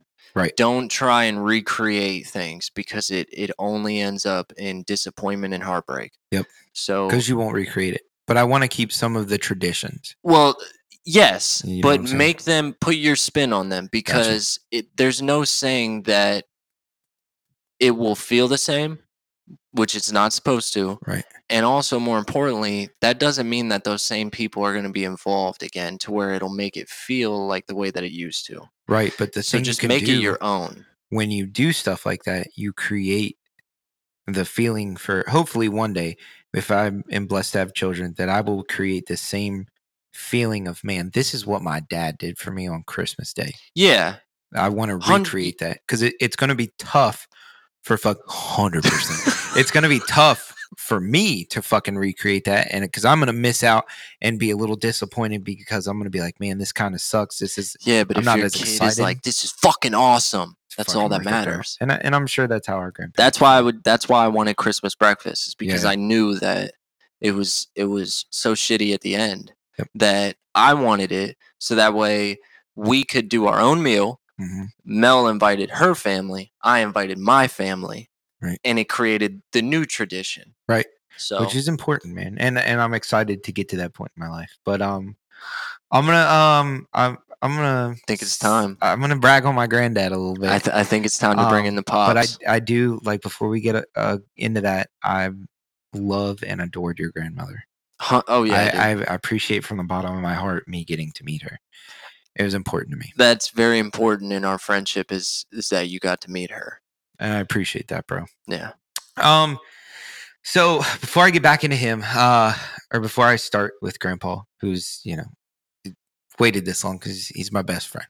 He's big dog in life. I'm surprised you didn't ask him to be your best man. I want him and my grandmother to enjoy their day. I don't want I don't want them to feel obligated to do anything but get fucked up. And so I want my granddad right beside me. At the wedding, we're not going to lay out all our people, because because we want them to be with their spouses, their significant others, their plus ones, that'd be whatever. Like 18, 19 people. 32. Or is that what 18 plus 8 or 8? Yeah, 8 plus 8 is 36. 16. Yeah, so it would be it's 32. If you take all of our brides and groomsmen, whatever, and their spouse, that's 32. Because 8 and 8 is 16. So are you going to have all of us up there while you guys get married? Correct. Okay. But you're talking about like dinner? Yeah. Oh, yeah, yeah. We're going to be, but I want my fucking grandfather right beside me. Oh, that's where his table. Great, dude. His table's going to be right beside me. So, Grandma, and I hear you talking about your grandma so much. I did a lot of shit with my grandma too. But she was always there. So I don't have the visiting stories because I've stayed with my grandma all the time, but I have a shit memory of a lot of, from like 8 years old. I don't remember 8 and back. I don't remember any of that. Okay. And a lot of times, was spent with my granddad, and we came home and grandma had dinner ready. Yeah, but as a grandson, it would have been natural because that's how it was with my grandfather. Right. So, I remember grandma's always been a crafty type. So grandma, what she does now, she's big into painting. I have my grandmother's art all in my fucking house. She painted me a gnome riding a Harley. Oh my God. And it's a cutout, like hanging thing. And she had it up on the mantle in there because my grandfather built their house, their cabin house. And there's a stone fireplace in their living room that he built. And there's a beautiful hearth. Is that what they're called? Mantle, hearth, whatever. Mantle. Yeah, I don't know another word. And it's got pictures of everyone and stuff like that. She put that fucking motorcycle thing behind a picture. And I came in one day, I was like, yo, what's this? And it said, on the back, it said, Merry Christmas, love grandma. She's like, well, I guess you fucking get it now. So I got her art and stuff. So we did a lot of fucking, my grandma loves scrapbooking. We made a lot of cool scrapbooks when I was younger. That's awesome. But I get my cooking from grandma. That I get my love for cooking from grandma. God, that cooking's good. I know my grandma, she's always been good at breakfast. Grandma's known in the family for her sausage gravy, which, so this is where the try it, man. Oh, dude, it'll blow your fucking socks off. I can't recreate it. It's one of the only Southern foods I actually like. Dude, so yeah, and that's what I'm saying. Like, so you're coming from the northern side of the world, and now I'm coming from the southern side. So as you're like Polish pierogies, fucking sausage, stuff like that. My grandma, she's known for her fucking, in the family, she's known for her sausage gravy, her potato salad, which I know sounds stupid, but it's not like any potato salad you've ever had. Same with my grandmother. Exactly. They had their own way of fucking. Did you ever have her German potato salad? I'd imagine. I had it twice. Oh my God. Because remember, I've always done my best to come up around your birthday. Yeah. So she does that. My grandma makes the best fried chicken I've ever fucking had in my life, hands down. But she makes these fucking like home cooked meals. So my family comes from a long line of hunters, specifically bird hunters.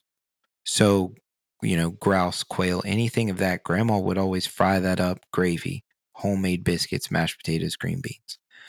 Like that is any time my grandma makes some type of bird with biscuits, gravy, mashed potatoes, and green beans. I mean, fucking count me there. And that is a meal. You got me moaning on a podcast, bro. I know, bro. It's gross. 100%. 100%. So that is, whenever I think of that meal, that fucking clicks me into my grandmother. And that's one meal I have made sure that any type of bird, especially wild turkey, that's my favorite, is fucking not the liquor, but the actual bird. Well, my grandma fixed wild turkey and fucking gravy, bro. And I've learned to do it pretty close. I'm pretty good with that on her. Some stuff I can make it the exact same way. And my grandmother's recipes, bro. You can't put that love in there, bud. They're bullshit. She fucking gives me a recipe and then calls me later that week and says, have you made it yet? I'm like, well, yeah, it was all right. She's like, well, I forgot to tell you, sometimes I add a dash of this and then I cut this and add a little bit more of this. So there's a running joke. It's like, we don't want the fucking recipe. Just make us a video because she never follows the fucking recipe. It's just a little guideline. That's how they cook though. Oh yeah. And that's how I cook now. Cause like I'm in the process of teaching Gabby how to cook meals. Okay. Because love her to death. No disrespect at all.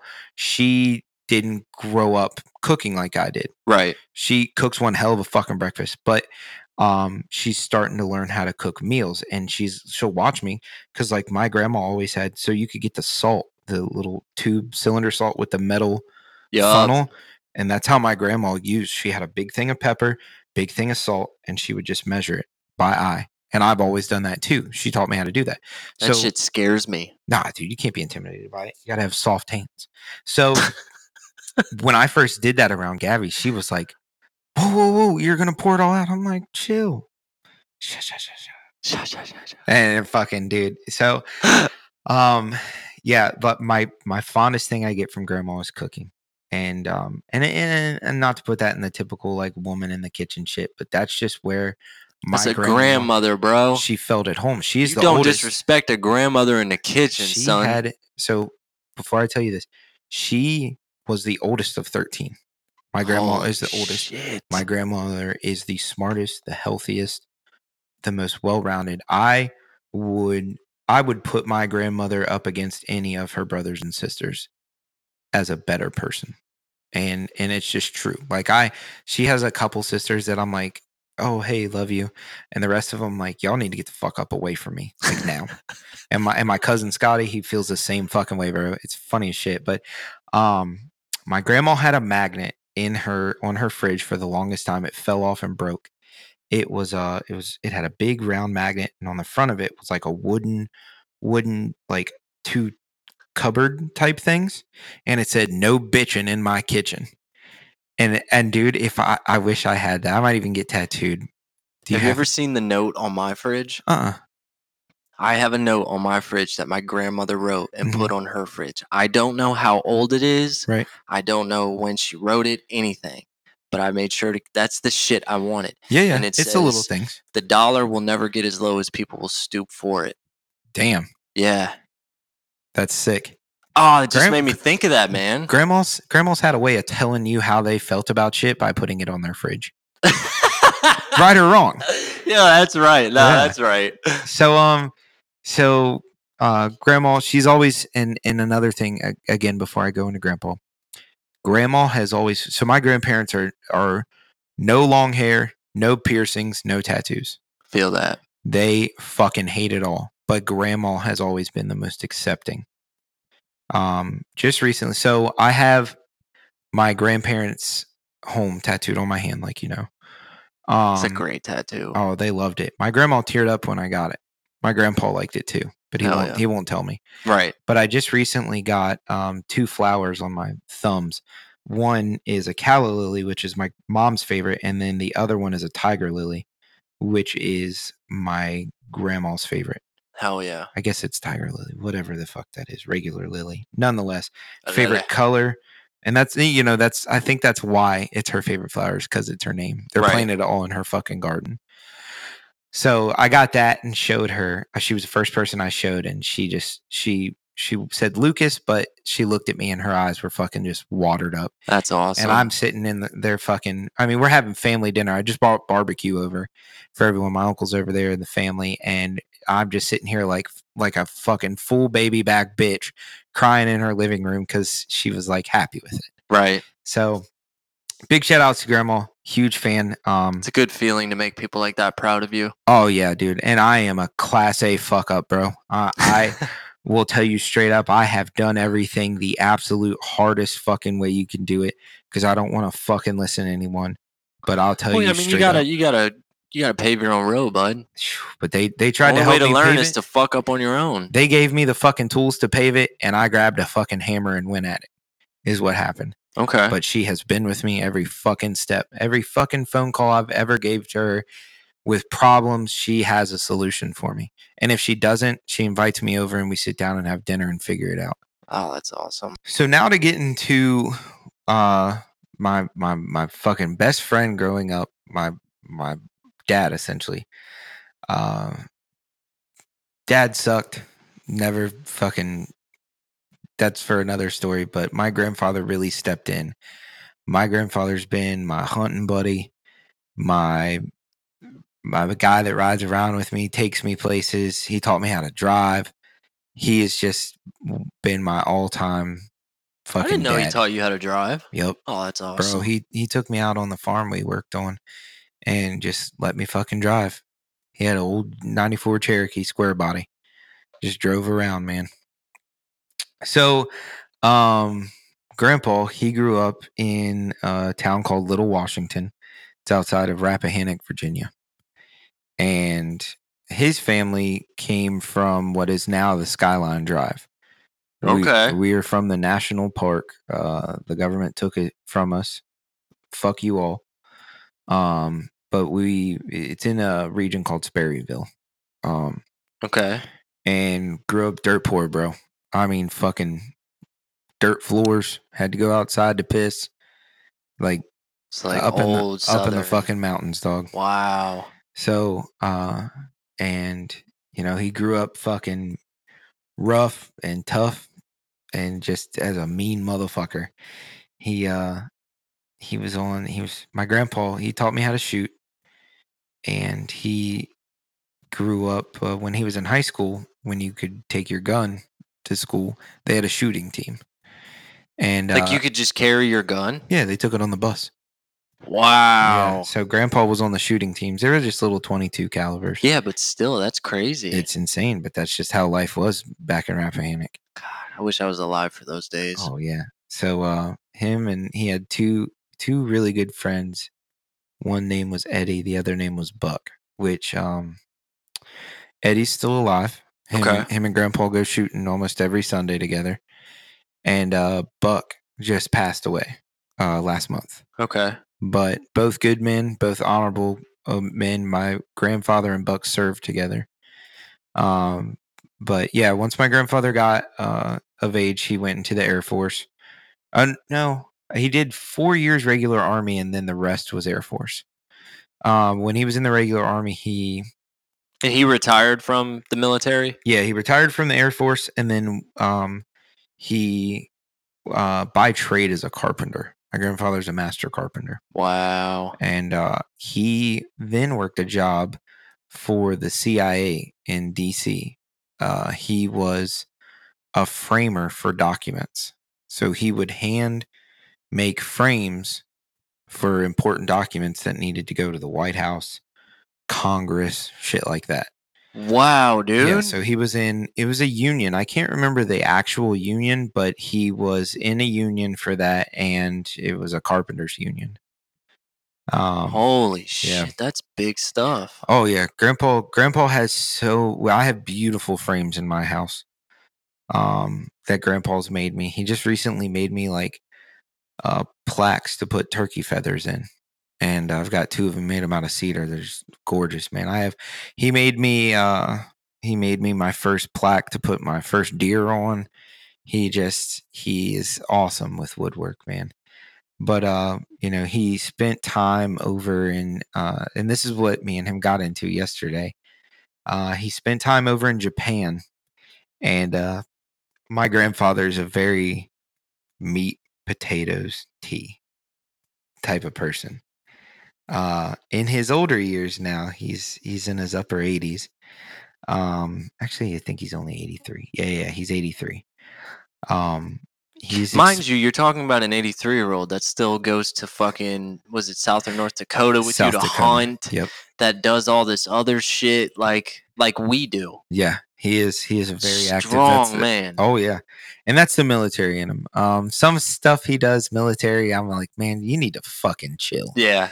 Naturally, but it has. I think it has gifted him this lifelong journey that he has. But here in his older years, he's been getting in. He fucking loves tacos. Grandpa loves tacos. You got to bring him down to soup and taco then. Well, he doesn't like tacos unless Grandma makes them. So they're not they're not like authentic. But the man hates eating out anymore. But when you have that. My grandmother there to cook for you they've been married for 60 years. Oh my God. 62 maybe, I think it is. They got married when Grandpa was 18, Grandma was 17. It's like my grandparents. Yeah. But so he's venturing out. Grandma makes some Chinese type food now, and he loves it. Yeah. So we were talking about when he was in Japan, he said, I walked in the restaurant, I took my shoes off and sat on the floor, and I was like, how old were you? He said, I was 18 at the time. I said, makes sense, because I can't ever fucking imagine a single time where you've taken your fucking shoes off and sat on someone's goddamn floor to eat dinner. He started fucking rolling, man, and he laughed. He said, "Well, I didn't have anywhere else to fucking sit, man. I had to do it." Well, that's culture over there, isn't it? Right. Okay. But I'm just, you know, that's just not my grandpa. That right. Man, fucking blue jeans, tucked in shirt, boots, camo hat, every fucking day. That's what my grandpa has. The same fucking flannels that I've seen him in since I was fucking born. Like he takes care of his shit. But he's talking about eating food there, and he was like, "Yeah, it was pretty good. It was pretty good." And then he talks about Germany and how he would just do his thing there. Love the food there. He hated being over there, but he loved the fucking food over there because that's his culture, right? So he's German? Yeah. Okay. He's from the German side of the world. Which I guess that's where our family immigrated from, if I'm not mistaken. Okay. So it's crazy how food is such a big part of my family and why I'm so goddamn fat. But so like my grandfather's told me stories about stories in food, and hunting are a staple in my mind when I think of my grandparents. It is the three most important things to me. Which I know sounds kind of unrealistic and weird, but that's just how I feel about things. But I get told stories about him helping my what would be my great grandmother that I never met, that apparently my uncle and my father have told me, and my grandfather. They don't say this around grandma, but they said she was 10 times a better cook than grandma. Oh, shit. Those are fighting words, bro. Bro, I can't even fucking fathom the food. Her name was Fanny. Fanny Mae. Oh, my God. And you can't get more Southern than that. No, sir. And maybe a Bertha? Bertha Mae? So they said that she could outcook anybody. And they said that she would, every Sunday, this lady has a full spread, but it wasn't just on Sundays. You go to her house, there's a full spread of meal on the table, dessert and everything. Oh my God! And they said the food, it'll just never be recreated. And they talk about, sorry,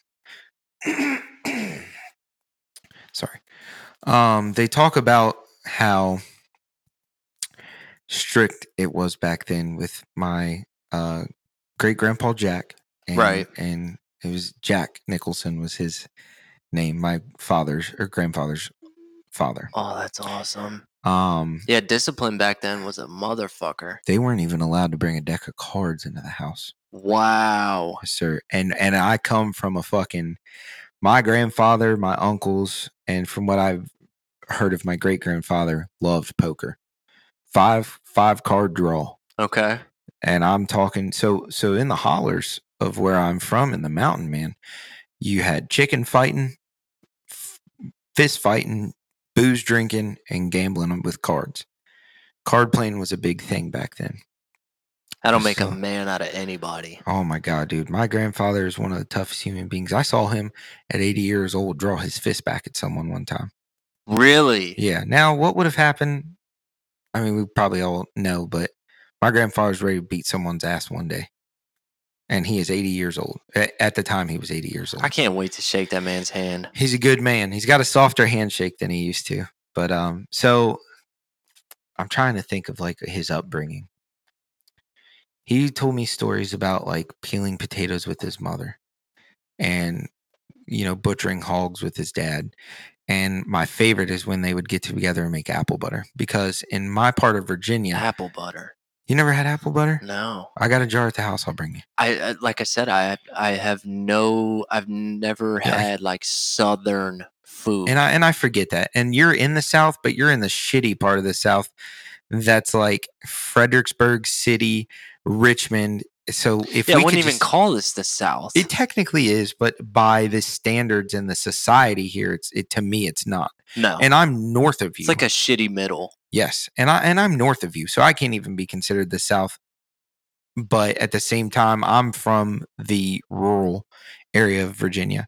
So if we could just go from me, skip all of this shit and go to North Carolina and go to the boys down in like southern Virginia, that's the South. Okay. So I wouldn't expect you to see a lot of. Now, don't get me wrong. There's a few people in Spotsylvania County, down in Partlow and stuff like that.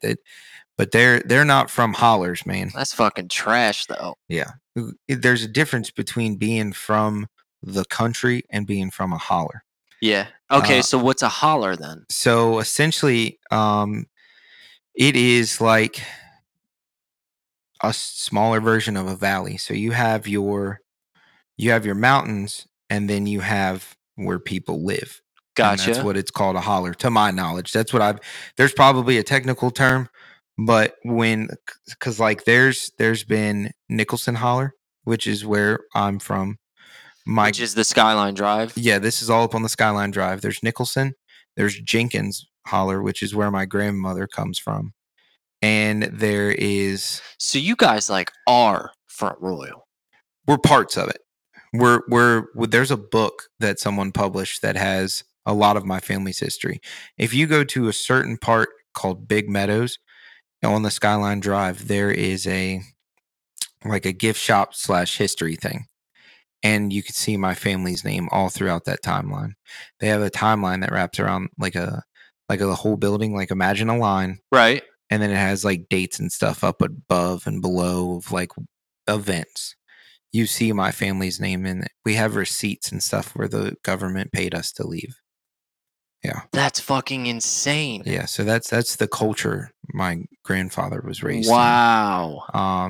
And it goes on to where one of my best friends that lives in Front Royal, my buddy Brandon, who's actually, we found out we're cousins because that happens a lot because you're down his line gets married into my Nicholson side. It's one of those cities where you really got to be careful who your girlfriend is. Bingo. It's because they're so fucking close to West Virginia. I mean, I'm 20 minutes from the West Virginia line, but we keep it straight in Virginia. You know, once you get over into West Virginia, they just don't give a fuck anymore. So that's the culture of my grandfather, and that's in boozing. Me and my cousin. That's heavy as fuck, dude. Yeah, that's why I take pride in my last name. We've made a lot of fuck ups, and I come from murderers and fucking moonshiners is what my family comes from. And I've always told you, meeting you, like you're the strongest person I know. I'm not, but to you, I mean, I appreciate it. Yeah, I'm a bitch. I can't imagine holding a candle to your fucking bloodline, dude. Especially now that you're saying all this stuff, and I didn't even know this stuff. Right, which I'd like to show you, because showing you where it's all is just way better than telling you. Right, and I'd rather do it in the fall. I think that would be cool. Yeah, it's beautiful up there, but we get all these fucking people from Northern Virginia. We call them leafers. Come up there and it's just probably what they say traffic. About us, like Yankees coming around. Goddamn Yankees, bud. But me and my cousin Brandon, we both last year, we went and got moonshine stills tattooed on us. That's a family business around it because, you know, that was our family's. That's what we did. And that's how we made money. Oh, that's heavy as fuck.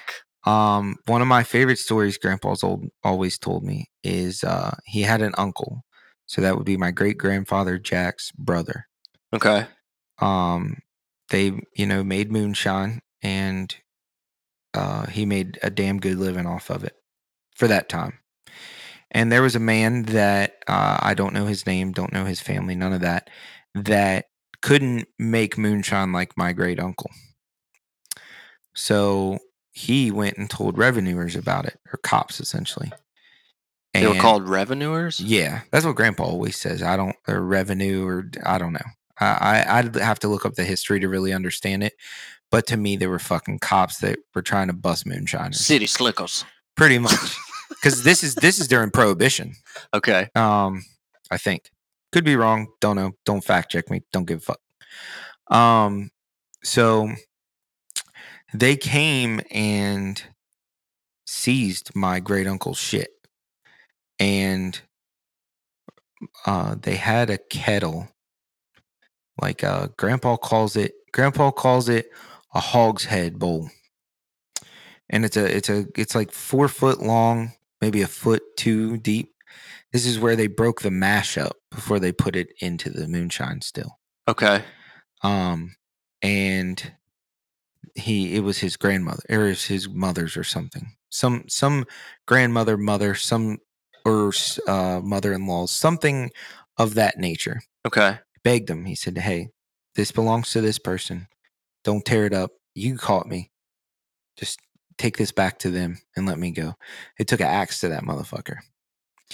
8 years later, my great uncle gets out of jail. That day, finds that fucking cop, shoots him dead in his fucking garden. What? Yes, sir. They had a few fucking words, and Grandpa says he just fucking pulled a pistol out and blew him away. So Holy shit. That's where my grandfather comes from, is that type of living.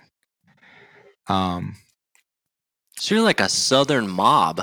No. We trust me. When you get down in the counties of like Page and Luray, that's where you get into the fucking. There's still hollers there today. Those are the people that lived on the park, came right below the property line and made home. And that is a fucking rough place, bro. I'd imagine. We were on the tip of the iceberg, but they are the fucking iceberg. That's still pretty fucking gangster. Oh yeah, it's some real deal shit, man. And I mean, that's, to me, it's like, it's normal, and to everyone around, it's normal. I mean, there's still people making moonshine today. Okay. Down in them hollers. But to you, it's like down in them hollers. It's like it's the most insane shit, because ain't no fucking moonshine that is fucking up in Buffalo. Wild, dude. So yeah, it's definitely cool. That's I talk to my grandfather. I'm like blown the fuck away right now. Yeah, anytime I get a chance to talk to my grandfather about that, he has the best stories with it. Oh my god. But he fucking grew up poor, like I said. Got a small little shack on a place called Depot Avenue for my dad, uncle, and my grandmother. Fucking made it off pennies, saved every dime he had, fucking went hunting when he could. My grandfather is one hell of a bird hunter. He hunted grouse and quail. And anytime he wasn't trying to make money or fix something, he was out hunting. And that's where I get a lot of my passion for it from. And they moved over to a place called 12th Street, which is 2 streets behind that Melting Pot's pizza place. Okay. And, Not mid. And, he was still military, doing his thing. They did spend a little time in Fort Bragg. I know I'm going back and forth with the fucking timeline here, but, that's where he met. In Fort Bragg, he met our friends and family in North Carolina. I call them family, but they are. Okay. To us, and that's why we go down there a lot. But that is so. Didn't you just go to Myrtle with them? Was it Myrtle? No, I haven't been anywhere with them lately. They've been at home. I thought you just went to North Carolina. We were supposed to go to North Carolina in August, but I fucked my foot up. Gotcha. Okay, now I remember. But so we go down. So there is a man named Fleet. Fleet. George Fleet, something like that. He was in the military with my grandfather, and that guy's wife and my grandma were really good friends. And her name is Joyce, Miss Joyce. And Grandpa would go down to him and his friends' place to hunt, deer hunt, because there wasn't hardly any deer around back in those days. And Fleet died. And we started making sure that Grandpa started making sure that we went down once a year. It was like a memorial hunt. Oh, that's awesome. And so when I turned 8, I went down there for the first time. Okay. And I just sat with Grandpa. Didn't hold the gun, just went hunting with Grandpa. Well, there is a stand there called the Texas Stand. Very tall stand. Fit 2 people up in it. Grandpa's scared to fucking death I'm gonna fall out this thing. So I'm climbing up it. He's right behind me. And we get up in there, and it is, for some reason, we would go in October, but it's not like it is now. It's cold as fuck. Okay. Sometimes it would fucking snow in October down there. Right. And So I'm in a sleeping bag, asleep. Fucking dog tired. Grandpa's hunting. It's getting the evening. And he shoots, and it fucking wakes me up, boy. I bet you I jumped 4 foot up off that ground. And Grandpa shot a decent-sized eight-pointer that evening. And that was the first year that he killed around me. And so, you know, there's a picture of me and him holding it. He's got it mounted up on the wall. And that was the first deer me and him ever. That was our first successful hunting trip together. Now, I'd been squirrel hunting a little bit, but deer hunting's big leagues, you know? Right. So that's one thing I want when the time comes is that deer. But so then the following year we go. So he still has that deer? Yeah. Got the deer. Got two different pictures of it. I got a picture of it. Yeah, he still got it. Man. And that stand's still there too. I've killed a pile of fucking deer out of that stand. So I'm 9 years old. And mind you, I'm getting out of school for this shit. I love it. I'm fucking here for it. And we go to the Texas stand, and a little doe comes out, and I shoot. I fucking miss. She was like 100 yards away. I miss. Busted my fucking forehead with the scope. Grandpa's all disgusted. I mean, he's more upset about it than I am, because, you know, it's a big step, right, to take your grandson hunting in my world.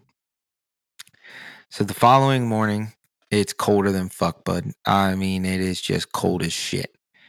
And me and Grandpa are sitting in the stand at it right below where we were the following evening, or the pre-evening, whatever. And I'm asleep. I slept a lot on this fucking trip. And I just feel I'll never forget. My grandpa does this thing with two fingers, taps you to get awake. And it's the most gentle thing to wake you up. And he whispers, he's like, "Hey, there's a deer out here. You should shoot it." So, I mean, I'm barely peeking my eye open, and there's a little spike about 30 yards in front of us. He said, "Shoot it. Wait for it to turn and shoot it in the shoulder." Well, my grandpa is notorious for shooting deer in the neck, which is really good. I mean, he is an excellent shot. Like, is that where you're supposed to aim? If you can hit it, that'll drop a deer right now. And, okay. And, I've always seen Grandpa shoot him in the neck, so I didn't wait. I fucking busted that thing right in the neck, dropped it.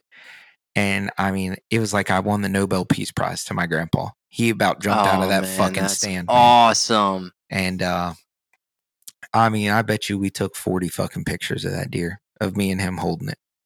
And my grandfather, that was back when he really was drinking. I mean, I bet you he drank a case of Budweiser, just got fucking tore up in celebration.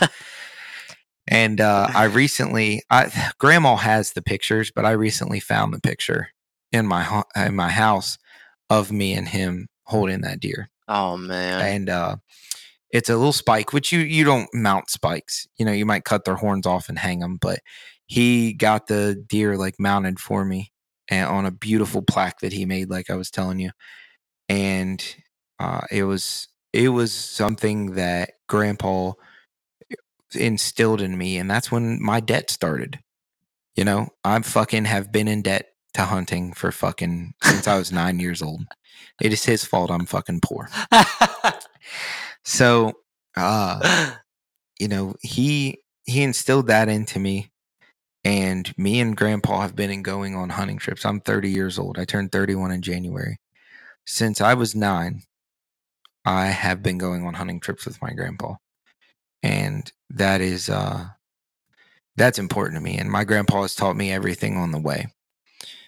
He's taught me the respect for guns and cleaning them and doing them how they should be. And he's taught me the respect of the woods, how to do stands, everything, which we'll get into in another episode. But yes, it's just it's such a big part of me and his relationship. I spent years with Grandpa. So when my parents divorced, and I would come back to Grandpa's every weekend to go hunting. Okay. And fucking Saturday morning to Saturday evening, me and him were in that fucking blind together. Fucking just, I mean, all the times, which I'll tell all these stories later. Because I really do want to save it for a good hunting podcast or episode. I don't want to turn it into a hunting podcast, but I want to have an episode where I just tell good hunting stories that have happened to me. Hell yeah. So, but I've had times where my grandfather, I've missed animals, and I have my grandpa do that thing with his two fingers and tap me and tell me to calm down, and in order to get a good shot off and calm me down. And I mean, that's something that is in my brain for the rest of my life, is hearing my grandpa telling me to calm down and get a good shot off. And he has made me a better person and a better hunter all around, which is weird because my grandpa was a mean motherfucker growing up. And we call it the senior trait, because my uncle is a junior and my cousin is a third. Okay. To my grandfather. But they always, whenever we act out or get the case of the ass about something, they'll say, "Oh, okay, senior." and that, so we all have. My grandfather, he really settled down when the grandkids came around. But it's usually how it goes. Up until then, he was fucking military and came from that fighting world. There was a story. There's a place called the Knotty Pine in Front Royal. It is a breakfast place. Breakfast, lunch, but they're known for their breakfast. And in the back part is a bar. And that's a good place to go get fucking stabbed. And Grandpa used to love that place. Oh, my God. And there's a story of my uncle. I keep clacking my lips together, and I can hear it. It's all right. I'm going to kill myself after this episode. That's what I figured. Right after this is published, I'm out. So my grandfather would take my uncle at like 9-10 years old to these bars. Really? Let him fucking play pool and little video games while he just got there and got fucking tore up because they were like 3-minute drive from the house. My uncle just driving back to the house. I was about to ask, is it one of those things where your grandfather would be like, "No, you got to drive"? Yep, absolutely. And so my uncle told me a story one time. My grandpa got fucking tore up, man, pissed off at someone. And he got barred from the Knotty Pine because he yanked that motherfucker up and put him in the jukebox, a glass jukebox, like the old-timey ones, put him in it, shattered the fucking jukebox. And my grandpa has he's got two fucking big-ass scars on his fucking hand from it. He beat the dog shit out of this dude.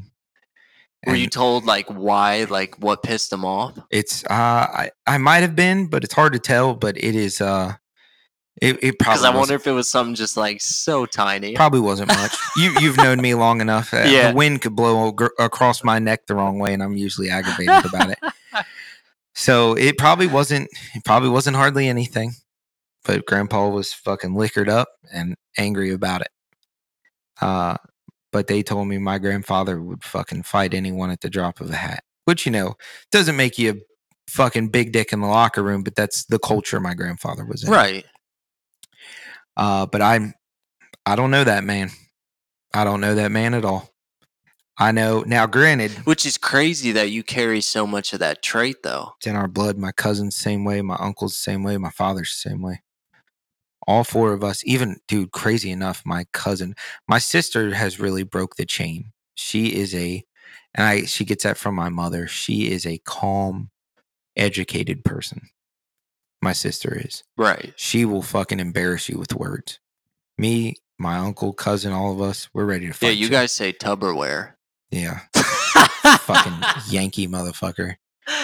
So, but we all have that trait, man. I see my grandfather in all of us when we start to get mad. And now, just the other day, my grandfather told me, "You got to calm down a little bit." I was like, "Motherfucker, you're one to goddamn talk." I'll go back into some other stories, but one that fucking gets me, man, is I shoot Benelli shotguns. They're my favorite. They're expensive, but you know, they're my favorite shotgun. Okay. New shotguns that I hunt with. And I got one stolen from me last year. I remember that. Which was heartbreaking. I've never had anything stolen from me. I had a Zune stolen from me out of my book bag. Fucking Zune. Loved him. Mom, first big present mom ever got me. It was fucking devastating. But I am not telling. I told Grandma, like I told you, my grandma is my confidence. I tell her everything. Right. I am not telling my fucking grandfather that I got a shotgun stolen out of my truck, because I am going to get a 6-hour long lecture as to why it shouldn't have been stolen out of my truck. So I am devastated. So I sold some guns and went and bought a new one. So me and grandpa and my cousin and my uncle, we're getting ready to go to South Dakota in about a month. So there's a thing in a shotgun called a plug. Yeah. Obviously. But for other listeners that don't know, a plug in a shotgun, when it's in, only allows you to load 2 shells in the magazine, 1 in the chamber.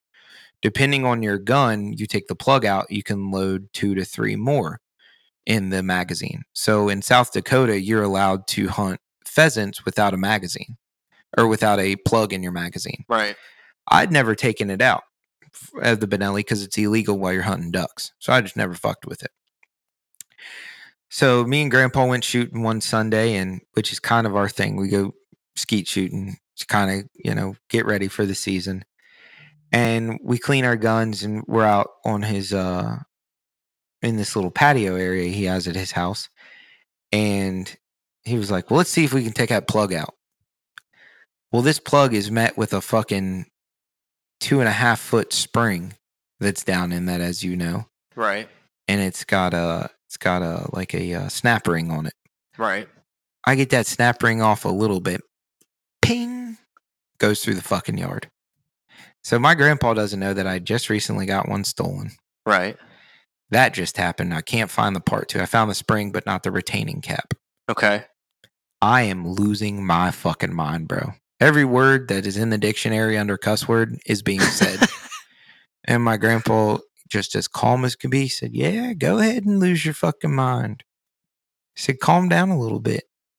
And I'm thinking to myself the times that me and him, I wasn't calm, mind you. We got it all fixed. Life went on, but I was mad at time. There has been times my grandpa has busted his knuckle working on stuff. And, it was like someone just shit in his hand and made him clap. He is losing his fucking... my grandpa always says, God damn motherfucker, under, low in his voice. That is his go-to.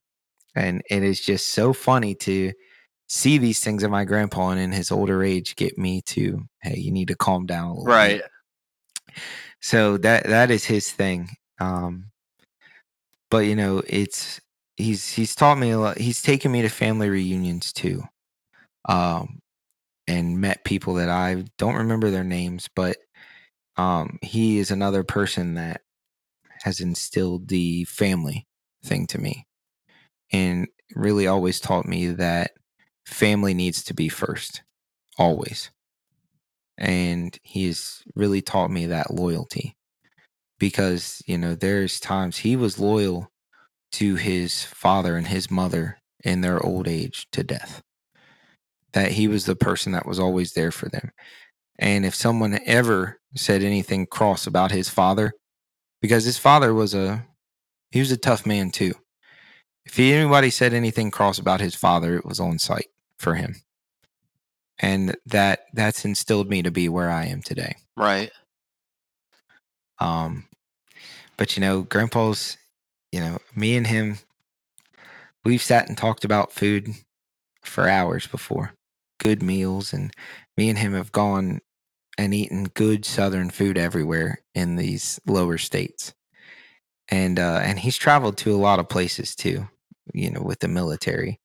Him and grandma have been recently in the past couple of years, snowbirding, COVID excluded. They've been snowbirding to Destin, Florida. And grandpa always gets grandma to send me pictures of their dinner. And it's always really good seafood. And they went to Mardi Gras. Really? Oh, yeah. Grandma sent me a picture. She had I bet she had 40 beads on her neck. Oh, my God. And obviously not for the main reason you're supposed to get them. But, my grandparents at this age are out enjoying Mardi Gras. That's so awesome. It's good. And I'm glad that they built the life that they're able to enjoy things, and I'm glad that I've been a part of it. I can't wait to see you pass that shit on to your kids. I hope I can teach them half of what my grandfather taught me. You will, brother. But my grandfather is a tradesman. He built his home by himself. Wow. He got the concrete poured and he framed it. He would go to work in the city at the CIA, get off work. He would get home in a commuter van with people, get into Front Royal, drive to Star Tannery, which is about a 25-minute drive, and work on his house till dark. And he built it from the ground up, and it still looks like it did the day he built it. That's fucking incredible. It's just something that he keeps up, and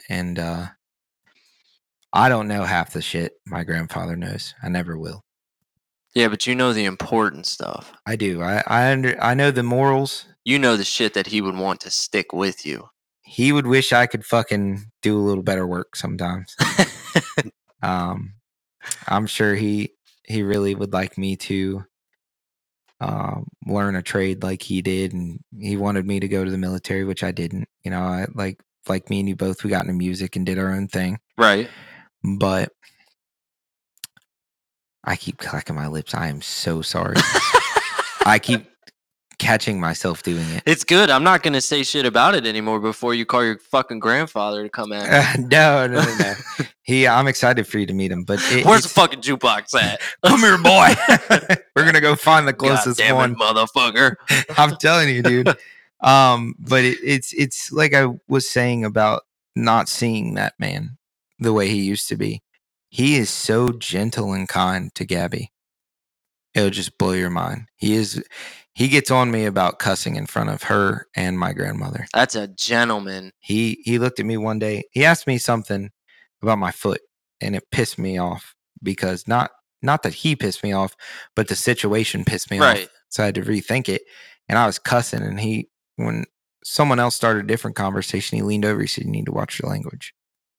And again, I'm like, motherfucker, like, I get this from you, but yes, sir, you got it. And, I mean, he has helped me with everything. He never let me go without. When my parents got divorced, he called my mom and he said, "I understand, why you're doing what you're doing." And it was him and my grandma were on the phone. He said, "Don't you take our grandkids away from us." And I remember multiple times grandpa coming down and helping mom with stuff, fix stuff, help us move. There was times where I know that he helped my mom out financially. And that takes a big man. Big man. To do something, to be aware of what your son has done in order to cause a divorce, and then help the mother of your grandchildren to Class the extent act. He did. My grandfather is a real Southern gentleman. And me and him don't see eye to eye on everything. Naturally. Especially politics. No one ever is going to see eye to eye on that. That's why not today. That's why me and you don't bring that shit up. Nope. On podcasts. It's the only rule we have. Well, we got a whole list of rules. That's what our fucking podcast is based off of. What the fuck are you talking about? Well, I mean, it's the name of our podcast goes. But yeah, absolutely. That's just something me and him, I don't bring up around him, but we talk about everything and that, is our interest. And there's times my grandfather, he loves reading books now. He's a big fan of books probably for the past 10 years. And that man tells me the stories from those books like he's reading it from the page. And it's insane. And that's what made me think of him when you were talking about your grandmother having a sharp mind. Yeah. My grandfather, he was telling me the stories from when he was deployed, like he had just got back home from doing it. And I hope I have half the mind that he has, when I get to his age. I don't even know if I'll make it to his age. Grandparents have vivid memories. Yeah. It's insane. But, so that's my grandpa, man. I could sit and talk and tell little stories. I feel like we should have just had a whole episode on him, man. I could sit here and listen to this shit all day. Anytime you want to bring anything up and you want to hear about it, I got tons of stories, man. And I could sit and one day I do want to just record me and him talking. Yeah.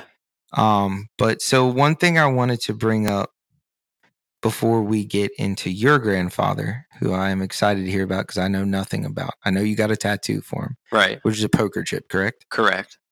I have a poker chip for my grandmother and my grandfather. Right. Yeah. Yeah. So that's where our families kind of match on the poker. Yeah. You know, both gambling. Poker was a big thing in their household. Right. And we're still not allowed to play. You know, the card game Rummy? Yeah. We're allowed to play that at the grandma's table, but anything else, nothing. No cards are to be played at grandma's kitchen table.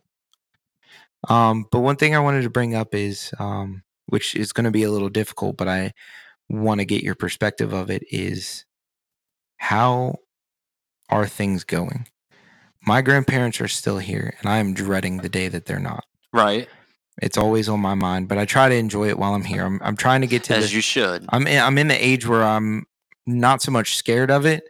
I just don't want it to happen, but I'm trying to enjoy the time, but it's in the back of my mind. So how is your thoughts on it? On my grandfather and my grandmother are my world. I talk about them. Anytime me and you talk, they're brought up. Right. And you're like, yo, what are you doing? I just left my grandparents' house. Yeah. So, I mean, yeah. How are things going with it? Like, how do you cope with that? Well, I mean, I guess a good way to put it is just, it ain't today, so worry about it tomorrow. Right. I mean, you didn't say one negative thing about either one of them. Nope. So that's the stuff that you hold on to. It's not easy. I think the worst part about it, more so than losing people like that, is seeing the true colors of family members when the glue goes. Right.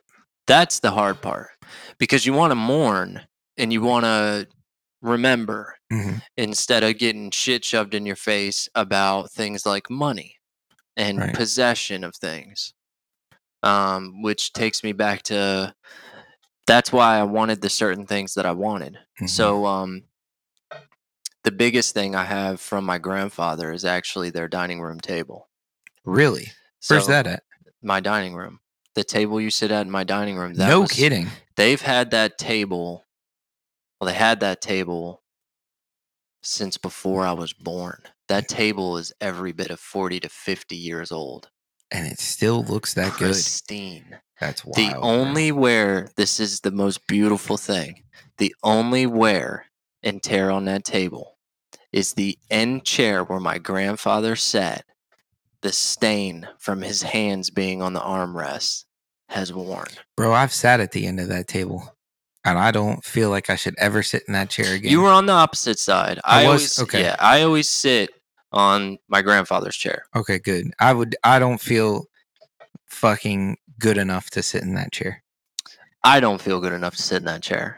But what I do feel good about is the fact that I'm the one that has it now. Yeah, absolutely. Oh, because it's somewhere where... It 100%. I said absolutely and 100%. It's like 100%.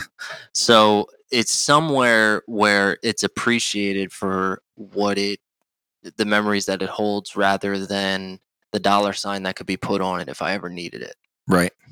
So, I mean, I would sell my house before I would ever, if I needed $100 before I ever sell that table. No doubt.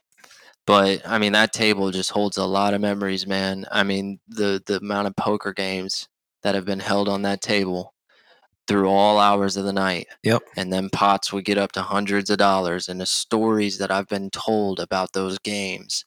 And the cool thing about it is that when I got into my teenage years, because my grandfather passed away right before my 18th birthday. Mm. So, into my early teenage years and then like later teenage years, I was able to play poker with them, which was a huge deal to me. That was like kind of like your rite of passage in that family. You're old enough, yeah, to get to the table with the big dogs. Yeah. Now they lived here at the time, so the games weren't the way that they were when I used to see them play in New York. Understandable, because I have very cloudy memories of it and the way that it looked. But it was just, I mean, it was like you were at a fucking, so my grandfather always used to take me to the OTB, which is off-track betting, which, yeah, you go into, it's like fucking Wall Street, like the Wolf of Wall Street movie. And that's what it's like in this little building where there's just fucking TVs everywhere and just old men screaming at each other.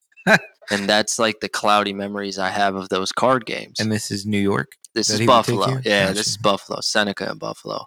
And he would take me to the OTB and I'd go with him and I would just be like, I don't know what the fuck I'm doing, because it's just these old men just screaming and smoking. I'm sure it was hectic as fuck. Like I said, it looked like an episode of something off the Peaky Blinders or something. Yeah, but with the like, earlier. Yeah. But yeah, with the chaos of that Wolf on Wall Street shit. That's wild, man. Yeah. So my memories with my grandfather are totally opposite than yours. Okay. So like my relationship with, like your relationship with your grandfather, you could sit here and tell stories for hours. Mm-hmm. My relationship with my grandfather could be summed up into like maybe 3 topics. But that's just because my relationship with him was always rinse and repeat. So like when I was in my senior year of high school, I talked last episode, I went in late and then I was out by like 9:30, 10 a.m. Right. And that's when I worked at Domino's, but I didn't have to be there till like, I don't know, 12, 1 o'clock. So what I would do is I would get out of school and I'd go chill with my grandfather every day. That's tight. Yeah. And, we would just watch MASH. We wouldn't talk to each other. We wouldn't say shit. We would just watch MASH while my grandfather's or my grandmother's in the kitchen bitching on the phone with somebody. Right. So that, I mean, that was kind of like our relationship was very rinse and repeat. So like when I was a kid, it was, he would always take me to the OTB. Or I would go to the nursing home with him to, so he could see his mother, I believe. Yeah, it was his mother, because I remember he would always say in German, "Ich du meine Mutter," or "mutter" or something. "Ich du meine Mutter," some shit like that, because she had, I think she had dementia. Right. So like we would go in there and she wouldn't even know who the fuck he is. That's tough. Yeah, but he was always so like, so positive about it. Right. It was weird. Like I have this memory of us walking down the hallway of the nursing home, and I couldn't have been over 5 years old. Right. And because that was when I would still go to Buffalo all the time, and we would walk down the hallway, and there was like a fucking IV bag on one of those metal rolly things. Yeah. And he would just be strutting. So like my grandfather would always walk hands backwards. Okay. Because he was a tall guy, shoulders slouched. And his hands were always backwards, and they would always just hang. And but he was like strutting that day, and he was just being funny. He was strutting, and he walked by the IV bag, and he just squeezed it. He was just like, so like, how are you? Yeah. So like, and then like he would always take me out to like Pizza Hut, or he would take me and my cousin Ashley, because her and I were very close when we were kids. And he would always take us to like the play places when they had those, and like McDonald's and Burger King and shit. Right. So then we moved up here, and obviously visits got more distanced and things like that. And then they moved up here. But the biggest thing that I took from my grandfather was golf. Right. That is by far the biggest thing that I got from him. So was he a golfer most of his life? He was the president of the South Park golf course in Buffalo for over 10 years. Wow. So that was his thing. Yeah. Like we'd roll up to the golf course and just start playing golf. There was no going in and doing all that. The dude would just roll up and play fucking golf. Wow. I don't remember, because my mother has like VHS tapes and shit. Well, we don't have them anymore. Something happened. But there was an old VHS tape where my parents, like, he took me to like the little driving range area, but my parents were like across the street and they were filming me. And I had like my little plastic clubs. Yeah. And I don't remember it, but that's like the only memory that could be there, and the only reason I have it is because I saw it on video. Gotcha. So I don't remember like him teaching me golf. I don't remember learning it or anything like that, but golf has been a part of my life. More than it hasn't. Right. Because I moved from New York when I was like 3 or 4. Mm-hmm. So I was already fucking around with golf before then. Right. So, and then like I said, I would go spend my summers, and my grandfather had a custom set of golf clubs made for me. No kidding. He had a legit, not like expensive, but they were cut for me, gotcha. Gripped for me, bag, everything. Wow. So the coolest thing that I can say about that is that they're hanging right there.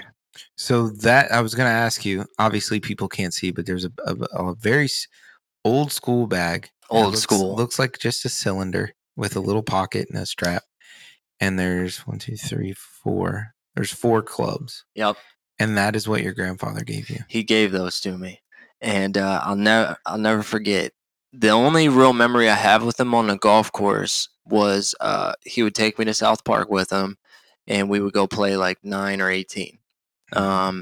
Obviously, halfway through it, I'm like, bro, I'm ready to go the fuck home. Like, I'm 4 years old. You got any ravioli, pimp? Well, no, I guess about then I'd be like 7 or 8. Yeah. But on that golf course, I was not allowed a golf caddy. And he had one. Mm-hmm. So I was told I had to carry my clubs for all 18 holes. Right. And that was a son of a bitch. And he was like, you need to earn that golf caddy. You're going to carry your clubs. He's right. He was. But that shit has stuck with me forever. I love golf. Mm-hmm. I mean, think about it. You, Nick, all of the other friends that have came with us, all picked up golfing from me. Mm-hmm. And I love golf. I think of my grandfather every time I go. That's why I have his bag. I always carry that shit with me. Right, which is sick. I didn't know that this was his bag. Mm-hmm. It's important. That's one thing I am worried and hopeful for, that when that day comes that I am able to get plenty of things that remind me of him. Yeah. I already have one of his guns that he sold to my uncle, but my uncle automatically sold it right to me. And I've seen that one. Yeah. And no one's going to get it. I'll sell every fucking thing I own. That's how I feel about these things, because those are the things that are important to me, which is another reason why that's what hurts more than anything, is when family members start acting out of character. Yep. Is because you're like, yo, like that golf bag has so many memories to me, and you're worried about a fucking dollar. Exactly. Like, and it's weird to tie someone to an object. You know? Right. But it's cold-blooded as fuck to tie him to a dollar. Absolutely. 100%. And I don't... Grandma's always said I'll get some type of inheritance. And, bud, I fucking go to work and make money every fucking week. Yeah, I mean, cool. Appreciate it. I thank you. Because I know my grandfather worked hard as fuck. Right. From the fucking moment he was born, that motherfucker was working. And like I said, he grew up dirt poor. And he fucking earned everything that he got in life. And has so far. That's how my grandfather was. He was a bricklayer in the Union up in New York. I was wondering, I was going to ask you, I saw the little license plate thing you have hanging up. Oh, yeah, I forgot I have that too. Well, that's why when I was talking about my grandfather being in the Union, I didn't know if your grandfather was Union. Yep, too. Retired Union bricklayer. Which I'm sure he is fucking pro-Union. Yes. My grandfather fucking same way, bro. I couldn't be 100% sure, but if I had 100%. To guess... That's why his hands were always backwards. Makes sense. My grandfather has a lot of... Because my uncle is the same way. He was a bricklayer. Yeah, he's a retired bricklayer. And now he does it as his own business. But Grandpa he had some knots in his hands that only from fucking fighting. Maybe, yeah, you got a good point. But swinging a hammer, too. And he's got 2 fucked up nails on his left hand. And he's right-handed. Gotcha. Yeah, with a hammer. But that makes sense. It's just, you know, it's crazy to think that my grandfather and your grandfather grew up on 2 totally different ends of the spectrum. But the cool thing about it is that, and that's what I guess this would be I don't want to say it, but I guess this is kind of why I don't like the way that the world is nowadays, mm-hmm. is because even though our grandparents grew up on different sides of everything, the fucking morals and the values are the exact same. Yep. That shit don't exist today. And it's crazy to see in me and you.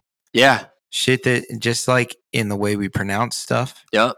In the way we do things, in the way we cook, in the way we eat. But the second one of us calls on a random note, what's wrong? What do you need? Yep. It goes back down to the family thing that was instilled in them, yep. which they got from their family, which when they were coming to America, man, that's all they had was family. And you got to take care of your family. Right. So. But I took a lot of... The golf was the most important because, like I said, a lot of my relationship with him was very rinse and repeat. It was a lot of Janis Joplin, a lot of golf, a lot right. of fucking golf, right. and going to his house every day and just watching MASH with him. Grandpa was a Western man. Gotcha. On my side, we okay. watch Westerns. But, I mean, that's the thing. Every man, you think of anybody you know, man, woman, whatever, they have a thing that they're into. Yep. And... Your granddad's was golf. Mine was hunting. My granddad's was granddad. I don't even like saying that. Pop's thing was. I call mine grandpa. Yeah, I call mine pops. Got you. Which I call my dad pops too. That's just your thing, yes. and that's north south, yep. man. It's just what it is. So his thing in Buffalo was the OTB and golf. Gotcha. But when he came here, it was just all that shit on TV. Because that was before, like, the Pendleton Golf Club existed, or the golf course gotcha. That I've taken you to. Right. That was right across the street from his house. But that was before a lot of that shit. Mm. So a lot of rinse and repeat, but all of it still meant the same. Spending time with him. Right. And just being with him. He was diagnosed with hemochromatosis. So I have no idea what that is. A lot of people don't because it's very unheard of. Right. And that's the reason why he passed away is because it was like brand fucking new. Gotcha. To the medical world. So basically you're, depending on which genes you carry, mm-hmm. there's certain type of like genes. And I believe the double C or double Y gene is where it gets dangerous. Your body produces... a plethora of iron. Okay. Which, if it's untreated, which the only way to treat it is blood draws. Or they just pull blood out of you? Just pull the blood. No kidding. So, because it was so brand new, obviously it had gone on his whole life. Nobody knew what the fuck it was until it was too late. Right. So when your body creates that much iron, it basically just shuts everything down. It's just total organ failure. Gotcha. So the weird thing about it was that once he was diagnosed with it, it's hereditary. Mm-hmm. Anybody that's in the bloodline is going to carry it. Right. So my family on my mother's side got tested mm-hmm. Just to see what genes everybody had. So then they tested me. And I had a gene that didn't exist in the Vogel bloodline. Nobody could figure out where the fuck it came from. Right. So then they tested my father. Turns out he carries. So this new disease, nobody knew what the fuck it was or anything about it. Mm-hmm. Kills my grandfather, and everybody's getting tested, and now all of a sudden my father's side carries it. No shit. Crazy shit. And I'm the unlucky motherfucker that got blessed with both different sides of it. Yeah. Which I've always been, because I have to get tested for it like every 5 years. Gotcha. Well, I have to get like certain levels of shit checked. Mm-hmm. But they, thankfully so far, they, it's the least of my worries. I'd say MS is a little bit of a bigger deal. Yeah, no doubt. But I mean, we are thankfully, with all the new shit in the world, we are thankfully a little more advanced with the science of medicine and treatment. Correct. So that's nice. And I'm sure my buddy Nate that you'll meet eventually, his grandfather died of dehydration. He was an old farmer. He was a good man. and he was a little too hard-headed. Did he just drink tea? I don't know what happened, but Nate told me he was hard-headed and didn't go to the hospital, and that's why he passed away. That's one of those things you wouldn't want to carry on about those types of generations. Nope. It'll be all right. Yeah, that's one thing, and I can say this about multiple people. My buddy Nate, his grandfather would be so fucking proud of who he is and what he's accomplished and how well he takes care of his mother. Yeah, I can't wait to meet Nate. Oh, he's fucking awesome, dude, man. I can't say enough good things about him. But to get more to me and you, I think your grandfather would be so proud of doing right by him by spending so much time with your grandmother once he passed. And honestly, I could have been a lot better. Right. But I feel that's only natural to say. It is, but at the same time, as a teenager. Yeah. I mean, as a fucking teenager that I know you to be. Yeah. You did pretty fucking good, bud. Fucking stupid. I can't wait to find that sticker. I fucking hate that band so much. I'm going to wear a fucking Limp Bizkit suit to your wedding. And I'm going to fucking leave. But yeah, man, he was just good fucking people, and he was the glue that held that whole family together. Like right. Christmas morning, he was making fun of Kuka, and that's not even a real fucking word. It's just. I thought crepes. It was, bro. Straight up, I thought you were talking about food. Is it food? Yeah, it's crepes. Is that what you call it? But he called it fun of Kuka. Hey, fuck it, that's funny. And just.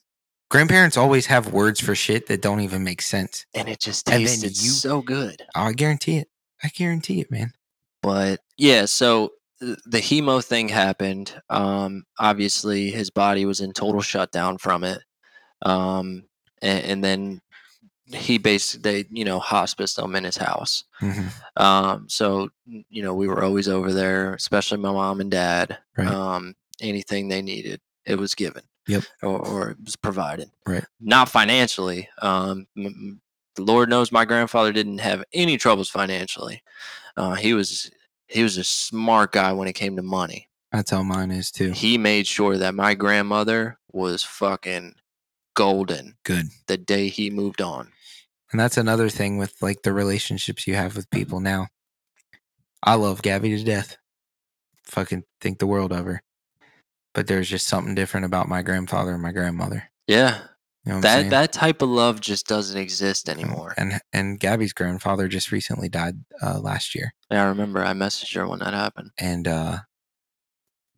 her grandmother really, really just took it to heart. Like you would expect, but a little bit more. And I would imagine those Southern women do a little bit of a better job at showing it. Yeah. And dealing with it on the surface as to where my grandmother. So let me take you to the night it happened. Right. So me and my buddy Matt, Matt Mead, mm-hmm. We were driving around in his Honda Civic going to my grandparents' house. Everybody was there because we figured it was going to happen. Right. So everybody was outside. My father was the one basically handling the hard parts. Right. So that way all of us could do what we needed to do. So everybody was outside and my father was inside. Mm-hmm. And I needed a cigarette bad. So I was 17 years old. So kind of timeline it. My grandfather was in a wheelchair and I graduated from high school 2009. Mm-hmm. June of 2009. My grandfather passed away right before my 18th birthday, which July 5th of 2009 was my 18th birthday. Right. And I'll never forget, he came to my graduation. He made sure he was there, even though it took everything in him to do it. Yep. And so I graduated, and we all meet out in the parking lot, and my grandfather's like, all right, well, what's next? What do we got coming up? It's my 18th birthday. Okay, well, let's do it. And unfortunately, didn't make it, but... Right. So we're all sitting outside, and I'm like, dude, I need a cigarette so bad because of what's going on. And I'm like, oh, Matt, we should like just run up the road real quick and grab like a drink or something. And my aunt looked at my mom and was like, just give him a fucking cigarette. Yeah. And that was the first time my mom, which my dad's going to hear this, and he does not know this. She gave me a cigarette. Yeah. And I smoked a cigarette with my mom on the night that my grandfather passed away. And I had to go do something. I don't remember what it was, but I had to get Matt to take me somewhere real quick. I think it was like a 10-minute trip. And of course he passed while I was gone. So I get back and I'm like, everything good? And my aunt goes, he went in peace. And I looked at my mom and I said, what the fuck did she just say? Yeah. And my mom was like, oh, no. Because my aunt kind of just took that from her to be able to tell me that. Yeah. So my dad comes outside and he comes up and he walks me to the end of the driveway and he's like, he passed. Yeah. And I hugged my dad. I cried my fucking eyes out. And then having my dad hold me, I was like, all right, I'm good. Which for listeners, you are not going to meet a stronger father than Kyle's dad. No. And I mean that wholeheartedly. That's no bullshit. Not fucking, saying it in front of Kyle because it's Kyle. That is no bullshit. You are not going to find a better representation of a birth father, if that makes sense. Like of a man that birthed a child or, rose a child, whatever. I can't find my words, but you have to understand the severity of who Kyle's father is to understand why it was made things better. Yeah. And, I've only seen my dad cry one time. Right. And that was when his mother passed away. Mm-hmm. Because my dad is the type of person, my dad, hand to God, is probably just going to be the guy that dies from a heart attack from all this fucking stress and emotion that he has taken from everybody else to put on himself. He takes it on the chin and carries it, man. Yeah, with a straight goddamn face and clear mind. I don't know how I have a lot of it in me, which unfortunately is not a great thing, but it also has its good traits. It does, because you can clear-mindedly be there for somebody when they need it. Right. Full attention. Well, I know for a fact I could go to your dad with anything at any time, and I'd be welcome 100%. In that home, whether it's fucking 3 o'clock in the morning or 12 o'clock in the afternoon. And my dad stresses to me all the time, there's people in this family that have done very fucked up things. Mm-hmm. When my grandfather died, and then even worse when my grandmother, it went all to hell, brother. Right. And he always tells me, if one of those people calls him in the middle of the night and he knows it's genuine, he'll get in a car and drive to Buffalo for whatever they need. And that's just the person your old man is. And it's as beautiful as it is ugly. Yep. So, because he was the one that I cried to. Mm-hmm. So to give you kind of a different perspective on it, because he was the one I cried to, I was all right within 2 minutes. Right. When my grandmother passed away, I would imagine he was consoling my mother. Understandably. Or after the prayer, because I wasn't there when she passed away. I was told to go do something. Right. So I went out in the hallway. And I cried for like 30 minutes because the last time I had cried was probably when my grandfather passed away. Right. So that's like a decade. And it all came out, dude. And because he wasn't the one holding me or consoling me, it just kept going. Yep. Kept fucking going. And so he was like, before the undertaker comes, if you want to go say anything, you can. So to give you a perspective as to where Southern women with their emotion may be a little different than Northern women. So I go in the house and my voice cracked, and I sit next to him, which when he was alive, wrinkles from old age, all of that. Yeah. But when he passed, he was like beautiful. All the wrinkles were gone. You could see all the stress was gone. Mm-hmm. And he was just, it was gorgeous, man. And because I saw him like that, I didn't have to be sad. Right. Because I don't know if he was still there or what. It just felt like home. Yeah, yeah. So I just sat next to him, and I started talking to him. And my grandmother walks in the house because I was the only one in there. Mm-hmm. And she just picks up the phone and starts a conversation on the phone. Like the shit didn't happen. Huh? Yeah. Just starts talking in the dining room while her husband is passed away in the living room. Oh, my God, bro. Like it was nothing. Like the shit happened 30 years ago.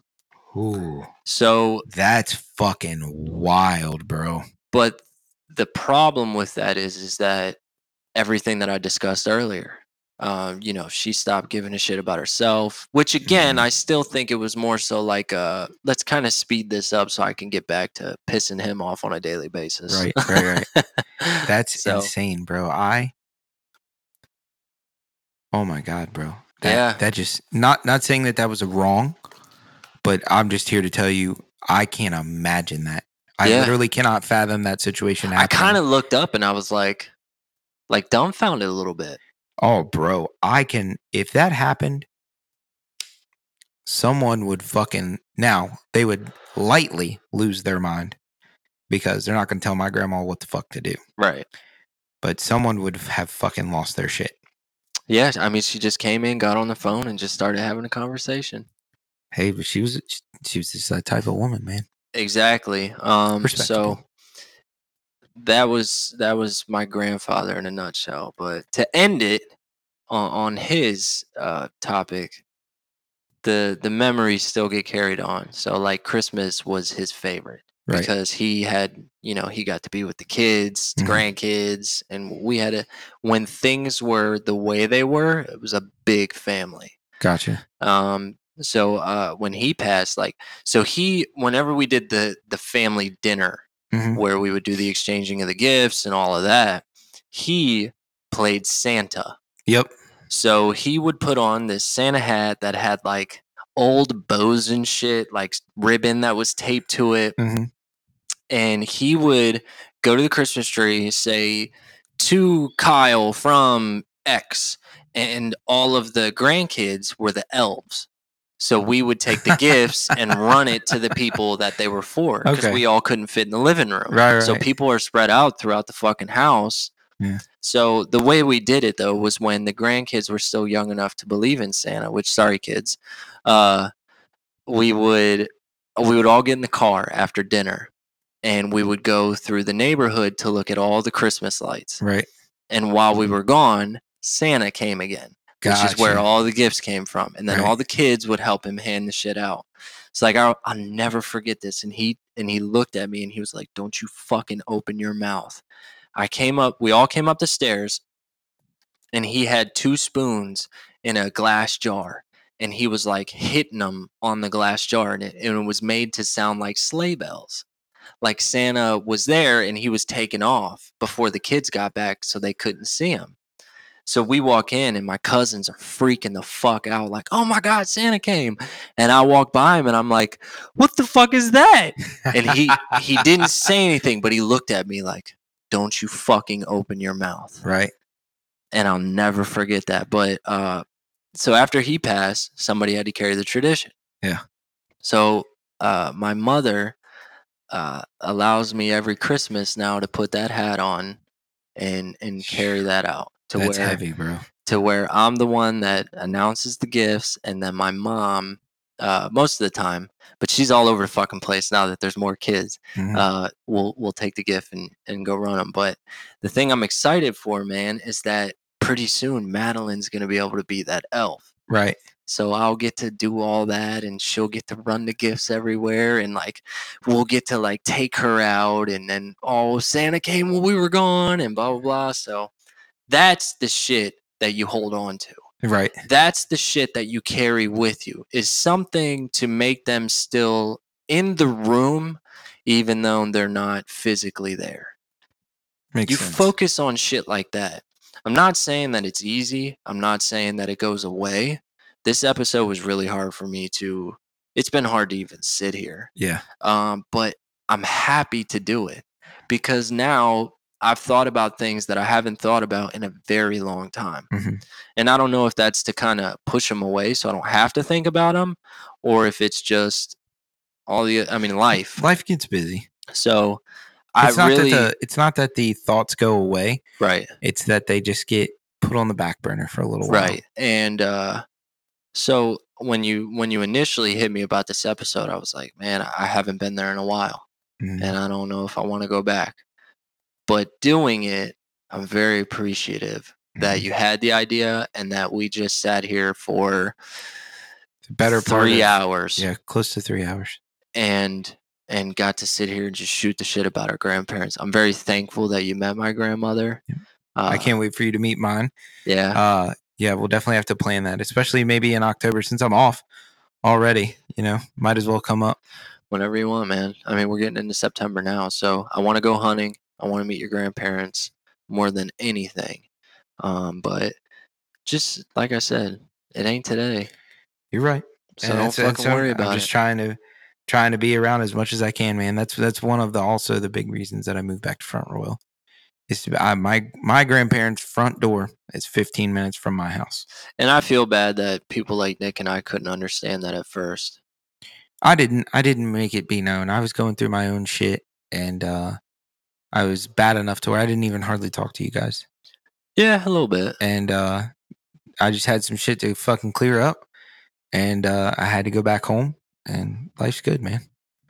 And now you got a place to go to when you're having problems, and I got a place to go to when I'm having problems and need to get away. Yep. So it's all good shit, though. Hell yeah, man. I love talking about my grandparents, man, and I think it's important to tell their stories and tell how their stories mean or what they mean to you. 100%. 100%. I'm really happy we did this, man. Yeah, man. Well, I mean, thanks for having me over, man. Congratulations for being in my wedding and shit. I don't know if congratulations. You're just really trying to hit me in the motherfucking feels today, dude. It was cool. I figured it would be awesome. Again, way to top the topic of the fucking episode today. When our buddy Nick sees this, rule of the day: don't cry and be a bitch ass city slicker. When Nick sees this, he'll understand that I definitely wanted to do it over lunch today, but both of you have it now, and we'll be planning a wedding here for next year that hopefully we can make some good memories at. So, dude, I'm starving. I want this fucking sandwich that you've been talking about. The Hague. Yeah. It's the gabagool. Gabagool. So let's go fucking eat, dog. I'm down. All right, man. Later.